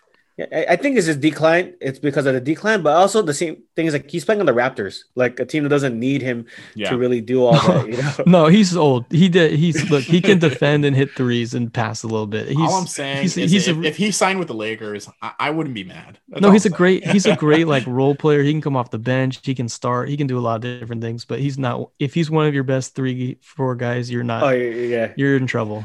So All right, nowadays, Jose, nowadays, yeah. Who do you who do you have with your second pick? You have uh, Nikola, who's who's joining the, the Joker. I feel like our teams are going to be a little similar, Daddy, right now, because I'm taking Dennis Rodman. So I'm, I'm, uh, I mean, he's the only Hall of Famer on our, on our board so far. Uh, I think he'll be, might be the only one that we're gonna, we're gonna pick. Um, Speak for yourself, Jose. may, maybe, but um, I mean, he's two-time All-Star. He's led the league in rebounding seven times, and I feel like just for fit, like Jokic isn't a great defender. It's good to have a, a good defender as your power forward, um, and also someone like he averaged seven points a game. I feel like Jokic can make turn his average to like 11 to 13 points per game just with open layups, open cuts that he can give him. And he's not, but he's not even going to be looking for that. Just someone who does all the dirty work. Um, I mean, he's part of the the Bulls last three-peat. So I mean, he's the third guy in, on that team who had to guard guys like Shawn Kemp and Charles Barkley and Carmelo. So the bigs are better at the top of this draft. Um, I think like when you look at some of the talent. So I, I can see you both going bigs here. Um, I love Rodman. Yeah, he is the only Hall of Famer. Dan, I don't know like what lists you're looking at to think there's another Hall of Famer out there. Maybe, maybe you're gonna swoop in and surprise us here with your next pick. But There might be one more towards the end. There might. Be. oh, okay, yeah, maybe we, Yeah. and look, maybe we missed. Okay, I can't wait to to see there. Um, but I like Rodman. You know, you're getting an iconic player, maybe the greatest rebounder ever in terms of the ways that he could rebound and like. And not, I mean, I'm not saying he's Wilt Chamberlain, you know, and things like that, but you know, you just getting someone who can rebound, um, knows how to play defense, knows how to play the game, intelligent player, similar to Draymond, and without like some of the offensive skill sets that Gasol and Draymond can bring with, you know, bring the ball up or you can run the offense through them a little bit. But he's good. Yeah, I don't know if the fit levels for both your, you know, you guys are gonna like play a bunch of like 75, 80 games here, so it should be fun. Yeah, you know, I, I think uh, Rodman gets uh, just you know, obviously his his personal life and his personality gets a bad rap, but I think if you were to hear like this guy was a second rounder, but he's in the Hall of Fame. He's a two time All Star, seven time rebound champ, five time NBA champ, two time All NBA, eight time All Defensive Team, and Defensive Player of the Year twice. Like you just would, you're like, man, that's like an awesome career. But I just feel like we don't think that way when it comes to Rodman. So again, he had some like three years at towards the end there where he wasn't averaging much in terms of stats, but for him to still walk out of the league career wise and average 7.3 points, 13.1 rebounds, and 1.8 assists is pretty impressive. So Jose, like I, I think when you when you think about somebody who is just who has a desire to get rebounds and to dedicate his whole like game to defense, it's just unparalleled in terms of what Rodman did. And so I, I like the pick here. You guys are picking all the guys that I was thinking about. Um, but I am happy to get one of my guys here.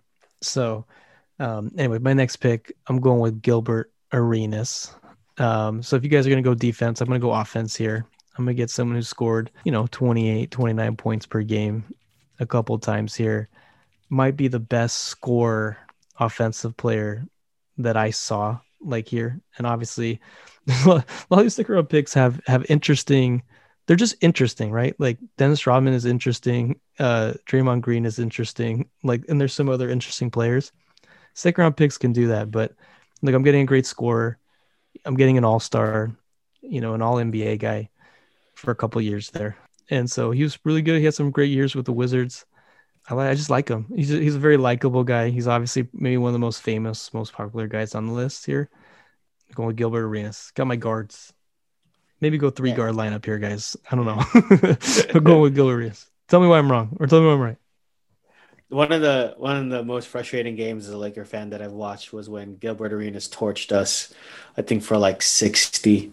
I was like, man, even Kobe was guarding him too, and he was just killing us. He was impressive, and he was the one that was shooting like forty footers before Steph was shooting forty footers, and um, yeah, they they, they called him Hibachi, right? Yeah, Hibachi. Yeah. Yeah. I just, I mean, it's such a bummer that he got hurt and then he got involved with Javaris Crittenton. mm, yeah. then, uh, no, totally. All this stuff, right? So, uh, yeah, one of the like his peak of like those three years are really good when he was going up against LeBron. Didn't really do well in the playoffs against him, but you know, those he had some good scoring. I think he had one year where he averaged like 33, yeah. 34 points a game, like in the playoffs. I mean, he didn't have much success, so but um, but yeah, he he he balled out. Yeah, I think um, to have a guy that, which is weird, like he was in the same conversation as like Kobe and T Mac at the time in terms of scoring. crazy. Uh, but yeah, one of the most explosive scorers in the NBA. Uh, I think that the season you were talking about was uh, 0506. He was averaging 29.3 points per game.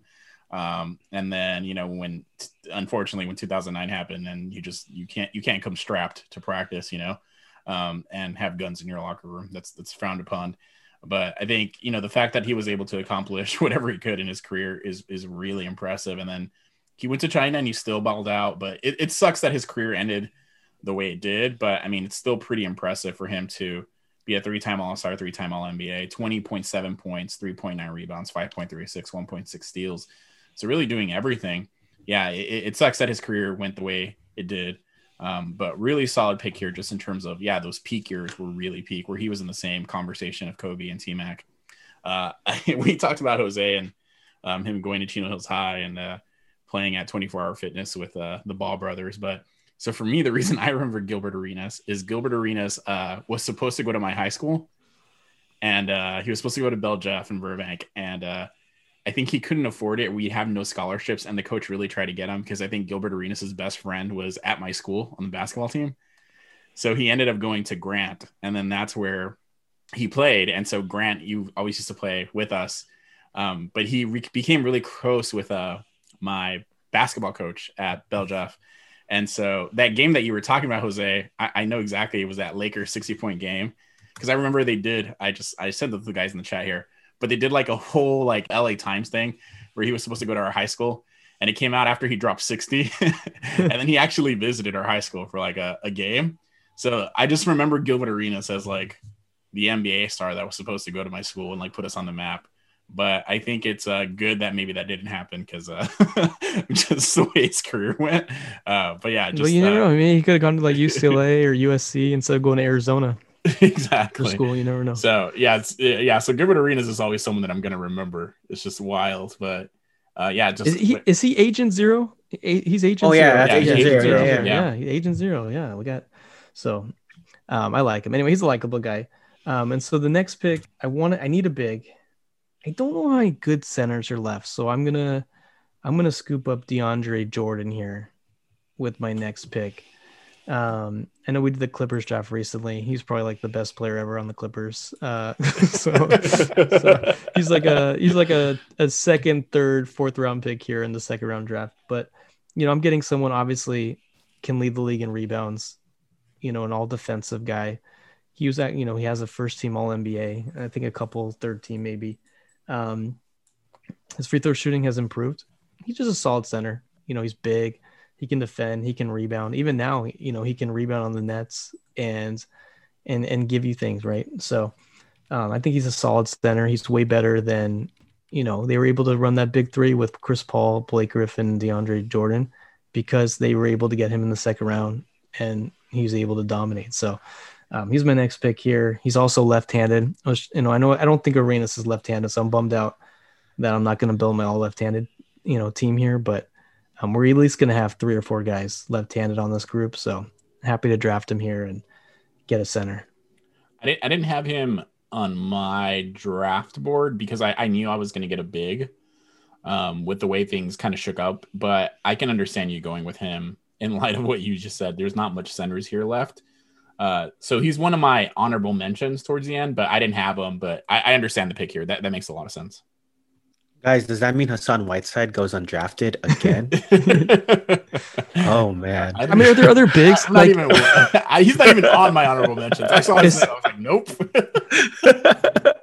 but yeah, I, I mean he's good good good pick Taylor. He's probably the best. He's he is the I apologies apologies to Hassan Whiteside. He's the best center available. I mean Kevin Durant and Kyrie are hoping he's still got it in him because they they think he's valuable enough for that to be their big three. Yo, yeah, they said Jarrett Allen wants Clint Capela money. He wants like five year, ninety million. So you know, good luck. You know, you know, best of luck to you. DeAndre Jordan's gonna be all you got. so, Who knows? He might be coaching too. He might be one of the coaches. yeah, no, it's Yeah. fair. yeah, it's true. It's a good point. All right, Jose, you have uh Nikola and Dennis Rodman. Who's joining you all? Um, I need a wing. Uh, I think I can get some guards later on, so I'm going to go more for fit. But I also think he's just a really good player too. Um, I'm play- I'm going to pick Khris Middleton. He's been uh, Milwaukee's second best player. I know they've struggled in the playoffs, but he's a good defender. He's a good three and D guy. Uh, this season, he averaged almost 21 points a game, five rebounds, and four assists. So, um, and he's a guy you could put on your best player defensively. I mean, he's not an elite. I don't think he's an elite elite defender, but he's a he's competent enough defender, and but he's a he's a good comp- complementary player. So he's good. I think he's going to fit well with uh, Rodman and Jokic. What? Oh yeah, I'm just trying to think.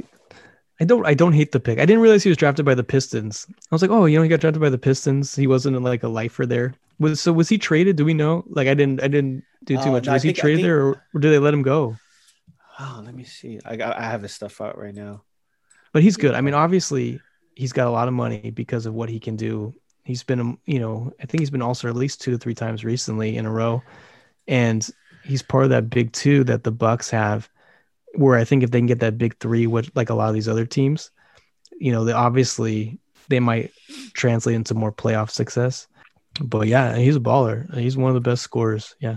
He was traded by Detroit with Brandon Knight and Vyacheslav Kravtsov to Milwaukee for Brandon Jennings. Oof. Yeah. Sounds like I you- mean, yeah. That sounds like a Middle Eastern villain in a video. A lot of That was like the crotch beginning of the snap. end for Brandon Knight. Yeah. yeah, Brandon Knight is someone I remember. Yeah, no, his story's so weird. I feel like I think Khris Middleton was like in the G League and he didn't even do that well. yeah. Uh, and then for him to go from that to this year, I think he was on pace to join the 50 40 90 club. He Yeah, was he did it. super efficient. Yeah, because of COVID. but um, yeah, he was averaging 21 points a game, which is a career high. And uh, yeah, he's he's never scored more and at a higher efficiency than, than he did this year. Uh, an all star.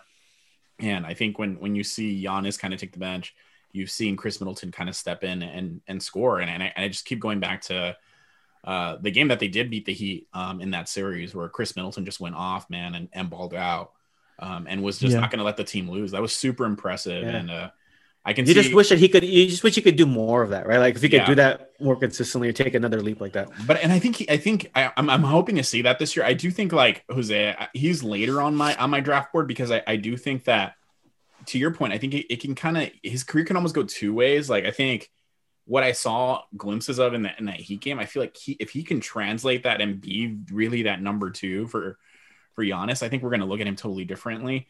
I think right now he's they're almost paying him to be that, but I feel like for a lot of folks who are who are outside of the Bucks, we're like, ah, we just don't know. Uh, you know, because a lot of the conversation with Giannis is like, well, Giannis doesn't have anybody still, or like he doesn't have a number two, he doesn't have a team. So I feel like I, I I'm really interested to see what Middleton does here. Some of it I know is unfair to him, but I think I, I really do want to see that assertiveness assertiveness continue. Jose, I, I agree with you. S- similar to Jokic with your team, like in a couple years, your team might look really good, right? If Middleton and Jokic continue to like get better and be like these multi-time All Stars, they'll they'll look better um, than maybe now, where they have their careers haven't been able to play out. Maybe like some of these other guys, where you kind of know, oh, that's what they are. All right. So it looks like I'm next here. Um man, I got some tough decisions. You guys threw me for a loop here. But you know what? I'm gonna go with a uh 12 seasons in the NBA type guy, another guy from the 86 draft with Rodman. He's a four-time all-star, four-time all-NBA. Um, and he is Mark Price. I'm gonna go with Mark Price here for my point guard position average 15.2 points per game, 2.6 rebounds, 6.7 assists, 1.2 steals, second rounder out of Georgia Tech. Um, he's one of the greatest shooters the NBA has ever seen. He has the second best free throw shooting percentage ever. And I think when, when he was with the Cavs, just the value he added to that team, he was a floor general. Um, and he was the second player after Larry Bird and only one of eight players to join the 50, 40, 90. So we just about Middleton almost being close. Mark Price actually did that. Um, he won the three point contest in 93 94. Um, he also played on the U.S. men's basketball team, uh, gold medal in the 1994 FIBA World Championship. And so, just a guy who is consistent, was able to split the double team, just a lethal shooter, a really solid pick for me here. And, and so, I, I like Mark Price here with my next pick. Danny, I must admit that I uh, didn't go that far back in my uh, in my second round draft. Yeah, Uh, come on, Danny. well, you you're making us look. far. You're making you're making us look bad, Danny. Like with the with Mark this Price, good pick. well, This you was a good can't pick. say you didn't go that far. You drafted Dennis Rodman. It's in the same draft. All right, Danny. That's true. You're like touche. It's a good pick. good Danny, point. it's Good a- point. It's a good pick. You got me there. Yeah, Danny, you saved us from him going undrafted here. Here, that would have been really bad What a shame. if he didn't go drafted. But uh, yeah, I mean, obviously, I'm you know him for, for being a great shooter. Yeah. so he he is a one of the best shooters of all time. And I, am actually personally shocked that you didn't have him on your board, Taylor. If you didn't, this is well, like when I did, uh, one of me, and me and Jose, we talked. Well, me and Jose, we said we're not gonna go back too far. Uh, I'm, I'm I'm a little worried. Like, are they the third round, fourth round? You know, how many teams and stuff like that. So I actually think Um, the, the 86 draft had a lot of second rounders that were really good. So I do think 86 is kind of what I might stick to. There's one other guy. Um, I didn't go too old school either, but there are some nice 86 guys that I think. So you're telling us to go in there and say, "Hey, come on, let's see what we can do." I mean, one of the things, I mean, these guys we talked about, they were only 24 first round picks, and you know, Mark Price was the 25th pick, Dennis Ron was the 27th pick. So I mean, y'all cheating a little bit here with some of these, Oh, come on. some of these Come on. things here. At least the other guy you're thinking about went in the 40s, Danny. So not, I mean, it's not it's yeah. not an overall pick draft, Taylor. It's a second round. yeah, draft. no, I agree. No, I agree. It's it was a different time and things like that. So, um, but it's a good pick, Danny. I think you did well here. All right, so I, I have the next pick here, and I think I, I would not want to leave this guy just because of I want to have guys who who know how to play make and, and another versatile wing here. So, fellas, I'm gonna go with a three-time NBA champ, the 1993-94 guy who was an all rookie. He was the 95-96 six man, and I'm gonna go with Toni Kukoc with my next pick. He was the second round pick by the Chicago Bulls from Croatia. And to me, what was most impressive is he became the third scoring option uh, for the offense behind Michael Jordan and Scottie Pippen. Um, and he was really key in the franchise's second three-peat. He's the 1996 NBA Six Man of the Year, and he was really impressive. And even after you know that dynasty was over, he stayed and he was averaging 18.8 points per game, seven rebounds, 5.3 assists. Um, I think in terms of not only did for the Bulls, but even you know the in terms of Croatia and the Euro League, he was a uh, he had like a bunch of you know Final Four MVP awards for the Euro League. Uh, I think he won three, but just what he was able to immediately come overseas. And I know in the documentary talks about like Jordan and uh, Pippen just giving him a hard time. So the fact that he was able to endure that and just to be that dynamic scorer, the third guy that they needed, is really impressive. I think Kukoc, he's still connected with the Bulls. I think he's an advisor for for Reinsdorf, the owner, um, and he actually is in the FIBA Hall of Fame, which is really impressive. So I, I like Toni Kukoc, one of the guys that I do remember in my childhood, and I loved watching him and watching all those Bulls games after school on you know TBS, and uh, I have vivid memories of just seeing how good of a scorer he was. So I'm going to take Kukoc here. I don't like this big Danny. I don't care. No, I'm just, I'm just uh, I don't think, I don't think he's one of the better guys. There's some good guys that are available now. Maybe from fit, you might think he fits in well. I do, yeah. And maybe are we counting the overseas stuff? I mean, I mean that's where most of it, a lot of his success has came from outside of just riding on the coattails of Pippen, Jordan, and Rodman.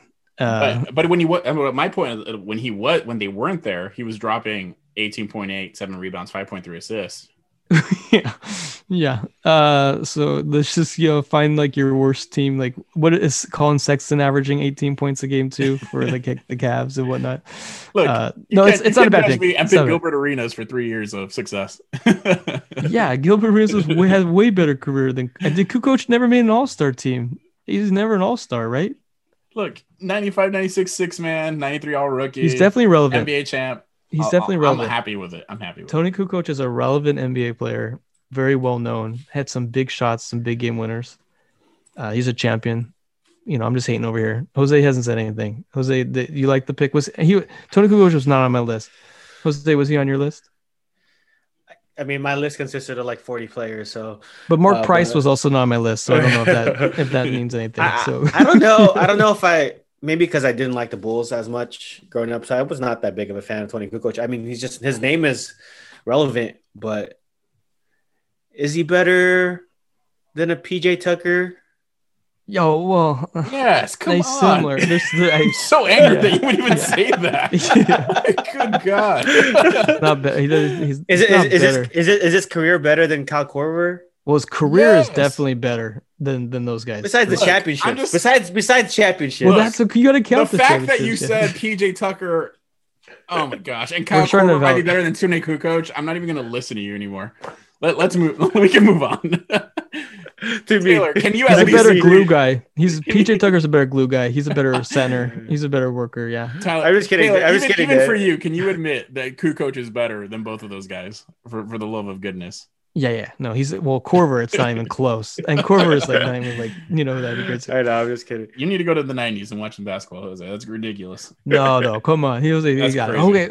Jose, who are we going with your fourth pick here? You have uh Jokic, Rodman, and Middleton. Who are you taking? So I think the point guards are gonna the point guard position's kind of stacked a little bit with the next pick. So I think I'm gonna save that for my last pick. Oh, you're, okay. You're gonna let me pick with my point guard then. Okay. Yeah. Um, yeah, I, I think I, I'm going to pick a guy who has just had a solid career. Um, there's he had six. Let me see. He had six seasons where he averaged over 20 points a game, peaking at 25 points a game, 26 points a game. Um, doesn't really get that much love. He played All Star team once, and I'm going to stick with Milwaukee again. I'm going to take Michael Redd on my team. He's a great shooter. He was their best player um, for several seasons. I mean, you have a guy who was the best player on the team. Like he was their franchise player for like three or four seasons. So Toni Kukoc was never that. Um, yeah, that's true. so I'm just messing with you, Daddy. But yeah, I mean, to get to get to get, I mean, he he kind of has a similar like story as like um as Khris Middleton, kind of like from what they do. They're both the kind of similar positions, second round guys. Both play for the Bucks. Both can shoot the three really well. Uh, I think they'll play well together. I, I don't I don't like the pick. I I don't know. I, I don't know if there's a recency bias or I'm just looking at more guys. I don't know. I think there's still guys left on the board even guards that I like better than Redd. M- mind you, I'm taking. I, I did take point guard. I I said I was taking my point guard last because there were just. I like lot of Redd. them. I like So- Redd. He's left-handed. He's one of the best left-handed players of all time. He is better than Kukoc. I, I don't think that's debatable. He's Are you like a better career player. wise? You're saying Michael Redd has a better career than Ku- Toni Kukoc? If I'm like drafting for my team and I want to know who's a better player, I'm not. That's not I'm what I'm asking you. Who has a better career? Okay, well, wise? who's a better career, Robert? Well, Robert Horry, or you know, like you can you have to blend the two, right? We already had our Derek Fisher debate, like a couple podcasts back here, That was right? Where you all didn't like value that I just stuff. I don't you know. I don't, I don't know if it's a given that Michael Redd is better than Toni Kukoc. That's all I'm saying. Can you? You said you had. Um, Okay, I other can see- guys, okay, other that's guy- fair. uh, other That's guys, fair. Danny. Who do you think was better, shooting like career wise? Wise? Yeah, career wise. Then Michael Redd. I think Monta Ellis, who's still on the board. I think that was. I don't know if even though that's true with Monta. Just I like think Goran Dragic. well, Goran Dragic might have been my pick. I'm just saying that because of the whole. I'm just waiting to get my point guard. Oh, You're just, You're just, really? you're just wanting ideas. Jose. I'm not going to give you any more ideas. I'm just saying there are guys on here. Jeff Hornacek.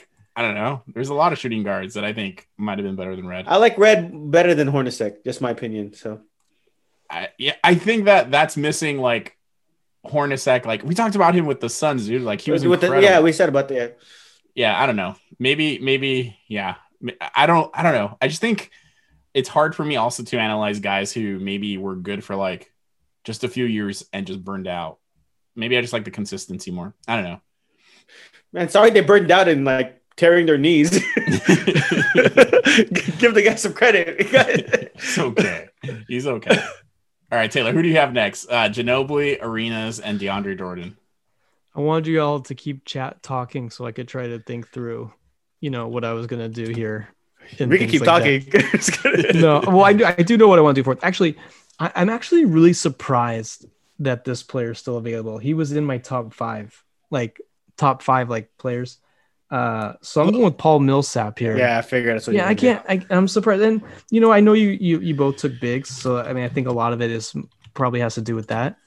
But Millsap's good. Like, so I actually sort of knew Millsap when he came out because I was like, hey, this guy leads the league in, in rebounding every year in college. And I was like, hey, it's always good to be a really good rebounder. And I think, I think when I was in school, Leon Powe was like, you know, he was like Cal, like, you know, this guy's the best player. And he was a great rebounder. But Paul, Paul Millsap was like, he's always leading the league. So it's always good to draft someone who's good. But obviously, he's been way more than just a rebounder. You know, he's, you know, he did make a second team All NBA, you know, defensive team, four time All Star in a row, right? He had some really good years with the Hawks. He couldn't get through LeBron, but he's good. He's like an underrated, really solid, really good player. And uh, yeah, I'm, I picked Paul Millsap. It's my guy. Yeah, so um, I felt like I couldn't pair Nikola Jokic and Paul Millsap together. 'cause they are paired already- together. They're paired together now. They're doing know. well. but it's interesting that you picked uh, Paul Millsap over the guy that Utah decided to uh, keep instead of him, which was uh, Carlos Boozer, because you know, Yeah. because he was there in Utah, he was their backup, and they decided to to invest more in Boozer. I mean, he, they already were invested in Boozer, I guess, so they couldn't really afford Millsap in Atlanta. But I feel like Millsap's had a better career than Carlos Boozer. Yeah, I think what's interesting about Millsap that I, I didn't realize, but um, in 2006, he people thought he might steal the Rookie of the Year, but Brandon Roy ended up winning it. But Millsap led all rookies in double doubles, um, and he was just a really Hey, solid player. And he and he was coming off the bench, right? Like Yeah, I mean, yeah. if he's playing behind Carlos Boozer, Yeah, he was super crazy. good. I, I think that the thing that I'm always going to remember him by, and I really like the pick. Maybe this is another reason why I really like it here. The way he really brought like a certain level of like attitude to the Denver Nuggets in their run this year, and I think to me the turning point against the Clippers was in Game Five, and, and I think a lot of people attribute it, and even Millsap does, where uh, he got into a fight with Morris, and Morris said something, and that pissed off uh, Paul Millsap because I think they got called soft. And so Yeah. they started playing hard, and then that Millsap scored 14 of his 17 points in the third quarter, and it brought down the lead to seven in the fourth, and that was Game Five. So basically, the season was wrapped up. They were down huge. Millsap leads that run, and then the Nuggets win, and then they just keep winning. So people say like that's where the whole series turned. So I think uh, for Millsap to be a veteran but still have that type of impact on a team You, you've seen his game develop. He can shoot the outside shot now. Uh, so I really like Millsap. I think uh, another guy whose whose stats are not bad at all. 14 points, 7.3 rebounds, 2.3 assists, one 1.3 steal, one block. You, Jose, I know you like that when someone fills out the stats like that. So for him to have stats that are super impressive, even now as a veteran, he can kind of contribute those same numbers. Um, is really is really good. So I, I like Millsap here. I don't know what to do with my last pick, guys. I just feel like there's all these guys I want to pick, and the guy I really want to pick is probably like the the, worst. Like, um, okay, so I got to pick someone here. We'll be here all night, so I'm gonna go with Maurice Cheeks as my guard here with uh, my last pick. And there's a lot of different ways I could go. I wanted to go with a guard here. I think there might have been definitely better scores, but I wanted someone who could defend. So you know, I got a four-time All-Star, four-time, you know, All NBA type guy, and first of all, I mean, I know him for being more of a coach than a player, just because I didn't watch him that much. But you know, running with, I think Dr. J and Moses Malone, right? When they won that championship in '83, um, you know, obviously, I'm getting someone who's an NBA champion, which you know, a lot of my guys outside of Manu are not champions. So I probably need a little bit more championship, you know, experience here with this group. You know, there might be some better guys out there, but I just feel like when I'm thinking about you know, there's a lot of really good defensive players who were drafted in the second round. I want to go with Mo Cheeks. And so, you know, he's gonna be my starting point guard. And uh that's my that's my last choice. That's my last round out my team here. I wasn't expecting that. I didn't know you were talking about not going old school. That went more old school than '86. so I know what you're talking about. Yeah, I, I, I, I, I think he was someone on my list, but I think to me, when I talked to you guys about how soon are you going to do it, I was like, you know, I think they're going to pick Rodman so I might stick like 86 and up. But you guys, yeah, that this was a curveball to me. So I don't have Mo Cheeks on my thing, but I, I, think he's worthy. He's he's he's definitely has the accolades to be here. I don't know if, if there like I think there's other guys that maybe I thought you would go for. Like I mentioned, some of the shooting guards available still. Um, and I think there's like three that I think you might have gone with. So I'm a little surprised. A lot of good guards. I thought about Goran, although Jose mentioned him. So if he really wants them, I didn't want to take him for him. Why? Um, there's also some other lefties. Um, but we once you guys finish the draft, I'll tell you who I really wanted to take. If you didn't yeah. take him, no, yeah, I was. I, it's not. It's not a bad pick. I'm just more sh- surprised by it. Is, is what sure. I'm saying. Sure. Yeah. Jose, who you going with? Man, you left Dragic there for me, but I feel like that's just like recency bias because like watching him in the playoffs, where like I feel like he was just really amazing. But I feel like I just gotta go with the guy I really this one of my favorite players growing up. I'm gonna take Nick Van Exel. Um, and his years with the Lakers, years with the, the the Nuggets, even his years at Dallas, like he was solid, great point guard, great handles. Um, I remember, I think it was his his game winner against Boston. I think it was Boston. I don't know you can correct me there, Danny, but he had his crazy game winner against Boston. Um, I mean, he was one of the four All Stars with the Lakers when we had uh, Kobe, Shaq, and Eddie Jones. Um, I was just a big fan. At the time when I was young, I don't under, I didn't understand why we traded him, um, but I get it. Uh, if uh, uh I get it, we win cha- championships, but I didn't understand at the time. But uh, um, yeah, his favorite player, uh, one of my favorite players. I like him a lot pretty sure I still have my Nick Van Exel jersey from when I was a kid. Yeah, that's what I was gonna pick. Jose, that's my guy. I was gonna pick him. That's what I was talking about. So, I I love the pick. He's left-handed. He's like one of the Lakers' favorite players, even though yeah. like he's not even like the top twenty like like impact. But everyone always talks about Nick Van Exel. Um, he's one of like, the he's one of the yeah. in between Lakers, right? Like the Cedric Ceballos, Eddie Jones, Divac. Like we don't we don't, we didn't even draft these guys. No, but they love Van Exel. There's a love for Van Exel that yeah. even those guys don't have. Um, he had the um, swagger. Yeah. Like he had a swagger about him. I don't know if He's, I like it. It's so hard for me as a Laker fan. I well, yeah, he was. I don't know. Guys was, left. Well, yeah, that's, oh, I mean, that's why so I didn't rough. pick him.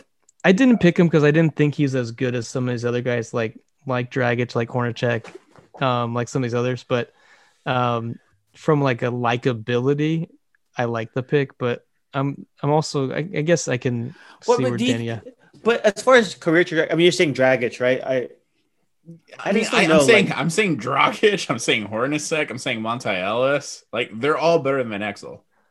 Well, I, well, let's slowly roll in Monta Ellis. Come on, dude. Monta, like, Dan, I know, on. I know, I hate Monta Ellis too, but like, dude, come on. Well, who are you? Pick- well, Danny, are you drafting him? Who are you? Dra- who, who's your last pick here?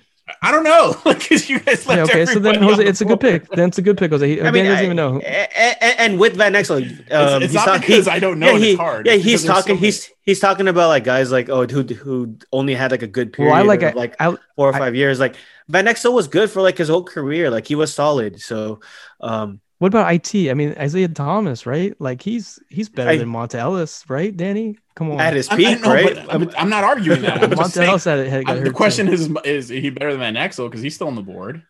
Yeah, well, yeah. I- I, mean, I- that's, But even, where I'm with even you. when you're talking about consistency with Monta Ellis, it's like he averaged like over 13 points per game for 12 years. Like, But as far as uh, what did that contribute to winning, I just like he was always on losing teams.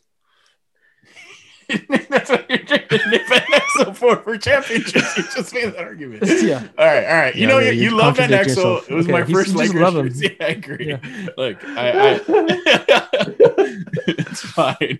It's all right. It's all right. Like as You far as guys- team you fit, guys just threw curveballs at me. I wasn't expecting this. as far as team fit, I feel like Dragic would have fit well with my team. Just like so, but I don't know. I, I just want to go. At, uh, Look at- all these my- guys my are gut left-handed too. Danny, they're all left-handed. Van Exel, Isaiah yeah, Thomas, but it's like not a they're left-handed Dragic- draft. But I'm- it's- the second lefties are getting discriminated I against. I didn't get the draft. memo that this was a left-handed draft. I That's why people don't like Harden because he's left-handed. They don't. They can't see the greatness because they got their bias. All right, Anyway, here I'm, I'm gonna let off. I- I'm almost gonna let you guys. Which one will you talk less crap about here? All right. So I'm thinking Dragic, Hornacek, and Monta Ellis. The other Hall of Famer that I had that I was thinking about going more old school is Alex English, but I already have enough forwards. But Alex English is a Hall of Famer, and his his career was amazing. Um, so I have three forwards here that I'm not going to use: Alex English, Rashard Lewis, and Bojan Bogdanovic. I think are really impressive. But uh, it's to me, it's between Goran Dragic, Hornacek, and Monta Ellis. So I don't know. I don't know who's the, who's the better fit here.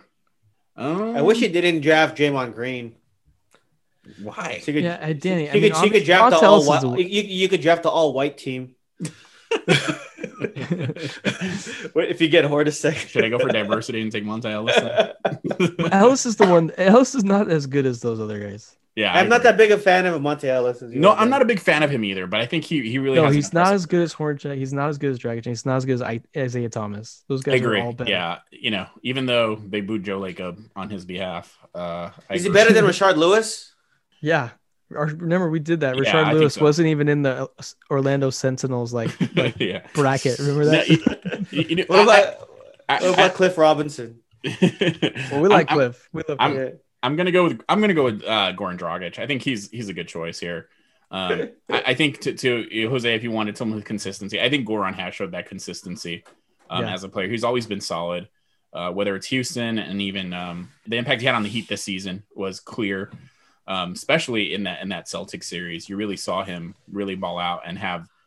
He was so impressive. You know, they they stopped playing. You know, uh, none.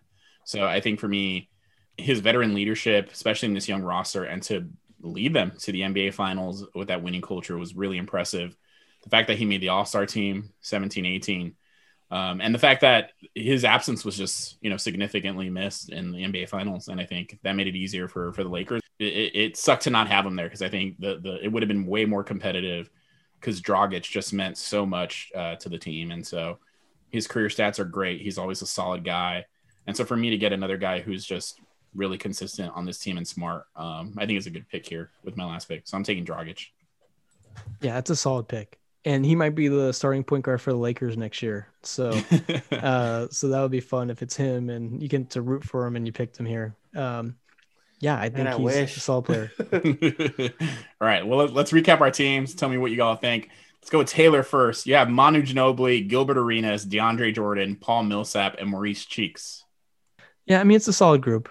I, I think I'm I'm happy I got Paul Millsap so late, I think. And then obviously getting Manu with the first pick, where he's just an iconic guy. But uh, I think both your other teams, I think you both drafted really well as well. So um, I think it's a solid team. I don't, I don't know. I don't have a strong feeling of it one way or the other. Is, is, is your point going to be Gilbert? Yeah, I mean, no, I think. Well, Mo I mean, they Cheeks, can all bring it up. Mo Cheeks can bring it up. Arenas can bring it up, right? I mean, I think I want the ball in Arenas' hands a lot to score. Um, and then also, but Manu can be, you know, Manu can be like that guy too, right? So, you know, we can do a lot of different things. We can shoot all right, you know, you know, with Ginobili and Arenas and Millsap, you know, they can space pretty well. And then Jordan, he can be my, you know, he can dunk Yeah. and he can do those things and rebound. So there's they got some good versatility where we can do the things like in the modern NBA. Um, so I, th- I think they fit well and they def- they're all really good defenders, um, maybe outside of Arenas. So um, I think it's a good group. I mean, it's modern NBA for sure. Like, um, you're spacing the floor because you're not really, you don't really have a, a post up guy. Um, but your your your front court defenders are really good with Millsap and Jordan, so that's exciting. All right, Jose, you have Jokic, Rodman, Khris Middleton, Michael Redd, and Nick Van Exel. Yeah, some great shooting on my team. Uh, besides Dennis Rodman, um, Jokic will be able to find them. Um, maybe Dragic fits a little better on my team than Nick Van Exel, but uh, hey, he can explode for Your uh, team, uh, I like your team, Jose. point usage, I don't know how they they don't. That I don't know if they, how well they fit together. five seed, Jose. Yeah, they, I don't know if they. I don't know if they No all gel well together. it's a solid five seed in the East. it, it it's just Dennis Rodman there. It just throws it throws it all off. no, Dennis is good. Don't don't. No, I know. As far as the chemistry wise, I think Michael Redd and Khris Middleton, uh, they're gonna be solid with with Jokic. It's gonna be a good team. And I, and look, and I underestimated Michael Redd. To be fair to you, I, I looked at Michael Redd. I think Isaiah Thomas. I think Isaiah Thomas would have fit really well on that team. I just can't get um, over Isaiah. It's just like he had that one season. That's it. Oh, it's more than one, right? Didn't he have like two or seasons, at least Oh, two or three? Come Two or on. three, yeah. He was really good at Washington. He's hit some big shots. Yeah. He's a good player. And now the he's guy- on Twitter like, guys, I can Yeah. ball. Someone let me on your team. No, he they rode him to the ground. They made him play with like a bum Hey, hip. You know. You- Well, well, would, well, you, talk- would, well- you, would you take him on the Rockets? well, no, he's not the same guy. They ruined him. I mean, the Celtics Hey, made him play. We'll, we'll talk about who we didn't pick and uh, maybe Another our second. six man. If we I had just one, think he would pl- he would be a better fit Yeah. like at his peak than than Van Exel. All So, right. yeah. All right. So I have Draymond, uh, Marc Gasol, Mark Price, Toni Kukoc, and Goran Dragic as my team. Uh, Yeah. I like the fit. I, I think I, I I I like that I have a bunch of efficient, smart players on my team. So I feel like there's a significant high basketball IQ amongst. Oh, yeah, So, because you I drafted like all white guys, Danny. Is that why? Jeez, just kidding. Let the white guy take it to race. No, I'm just kidding. Look at the white guy bringing race into it. I mean, well, Dr- Draymond's the smartest guy on that group anyway, so Yeah, I, I think we would all agree with that. But and uh, you know, maybe it's because they're European. They're not American. Yeah. Look at that. You have three Europeans on that team. So that's true. That's a you know, that's a great just point. the math and STEM really- systems are better over there. Yeah, your defense might suffer, and like you don't really have wings because like Did you Mark say my Price and- defense might suffer? Yeah, yeah, have Mark Price defensive- and Goran Dragic. I have two defensive player of the years back there to protect the rim. It's yeah, okay. they can't. Mark- they, yeah Marc Yeah. Gasol didn't even make the all defensive teams when he won Defensive Player of the Year. oh yeah, that's right. Hey, good Okay. call out. All right, Jose. hey, but here's the thing. Nice, here's the thing. nice. You, Jose. you, that you way to drafted, you, you- you drafted two point Put some respect and on his name, Jose. You draft drafted two point guards, then you drafted Toni Kukoc, who's more like a power forward than a small forward. So you really don't have wings that can guard like shooting guard or small forwards. I'm just saying. Yeah, look, honestly, listening to Jose talk makes me think I drafted the best team. Jose, I love that. Thank you. Yeah, Danny has some good players, but yeah, like he doesn't have good wings. He's got no wings, right? I have Draymond. no- It's okay. He's not a wing. Dude, he's he's the most versatile player for a reason. It's okay. Toni Kukoc, they're both versatile. They can make Toni shots. Kukoc. Jose, I think you need to go YouTube after this and, and research Toni Kukoc. We watched think The you Last know Dance, Toni Danny. Kukoc. Danny, we watched the Last Dance when, Uh, with the go Dream watch Team. Toni We saw what Kukoc and get back to me. I don't right. think you know who Toni Kukoc is. All right, all right, all right, Danny. Let me do, help you redeem yourself. Yeah. If you got, if you took a Talking guy, about Tony Kukoc like he's Brian Scalabrine over here. if Get you, if here. you took an, if you took another guy left in the field, who who do you think would fit well on your team? Um, well, it, Just- it just- depends on just what real- guy just- you're asking. Just It- real quickly, just like Are there any good wings left? Are there yeah, any wings that I, I, had? well, I don't know. Uh, Alex English is one that I told Yeah. you all about. Rashard Lewis. Trevor Trevor Richard Ariza. Uh, yeah, he's okay. Um, He might I like, help with I like, I like fit. I Bojan. don't know if- Bojan yeah. is still on the board. Bojan Bogdanovic, I think, would be good if you're going more recent. Here's some of the old school guys I have: Steve Kerr, Rick Mahorn, uh, Calvin Murphy, World B. Free, Bill Sharman, Tiny Archibald, Willis Reed. There's some Hall of Famers there. Cliff Robinson, Cedric. Some of them are too old. Some of those are like. Uh, Jose, isn't uh, like Willis Reed? Wasn't he the eighth pick though, Danny?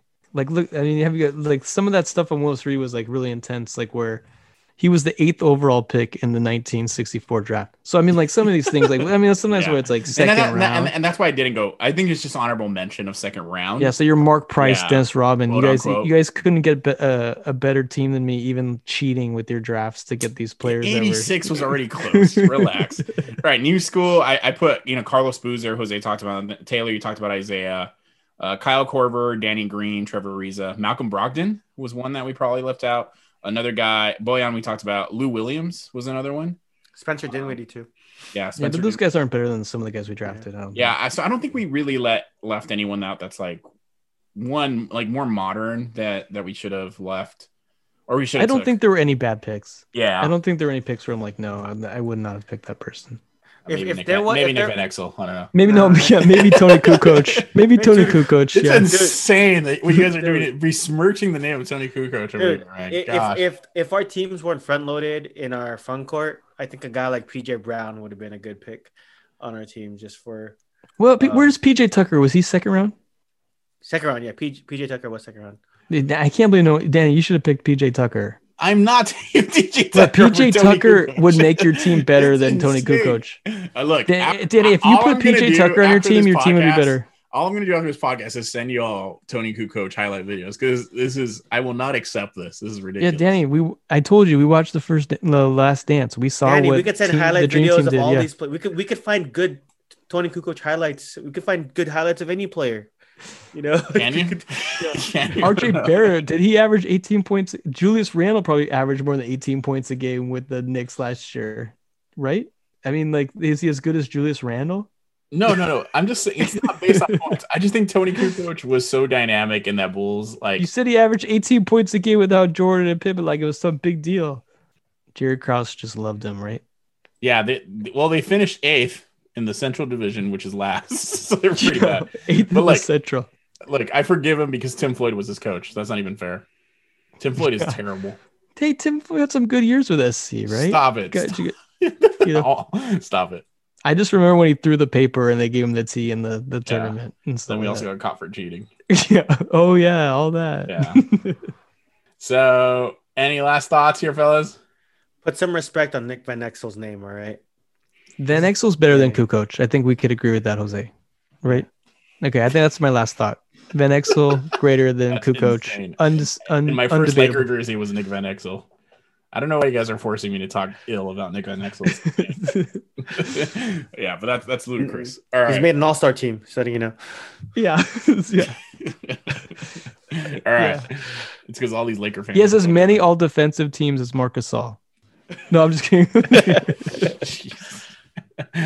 all right. Well, with that, uh, thank you all for for joining us. We really appreciate you taking the time again to to listen to the podcast. As always, uh, we would really appreciate it if you would follow us on Instagram and on Twitter. For Instagram, we are at with the first pick podcast. That's first with one st.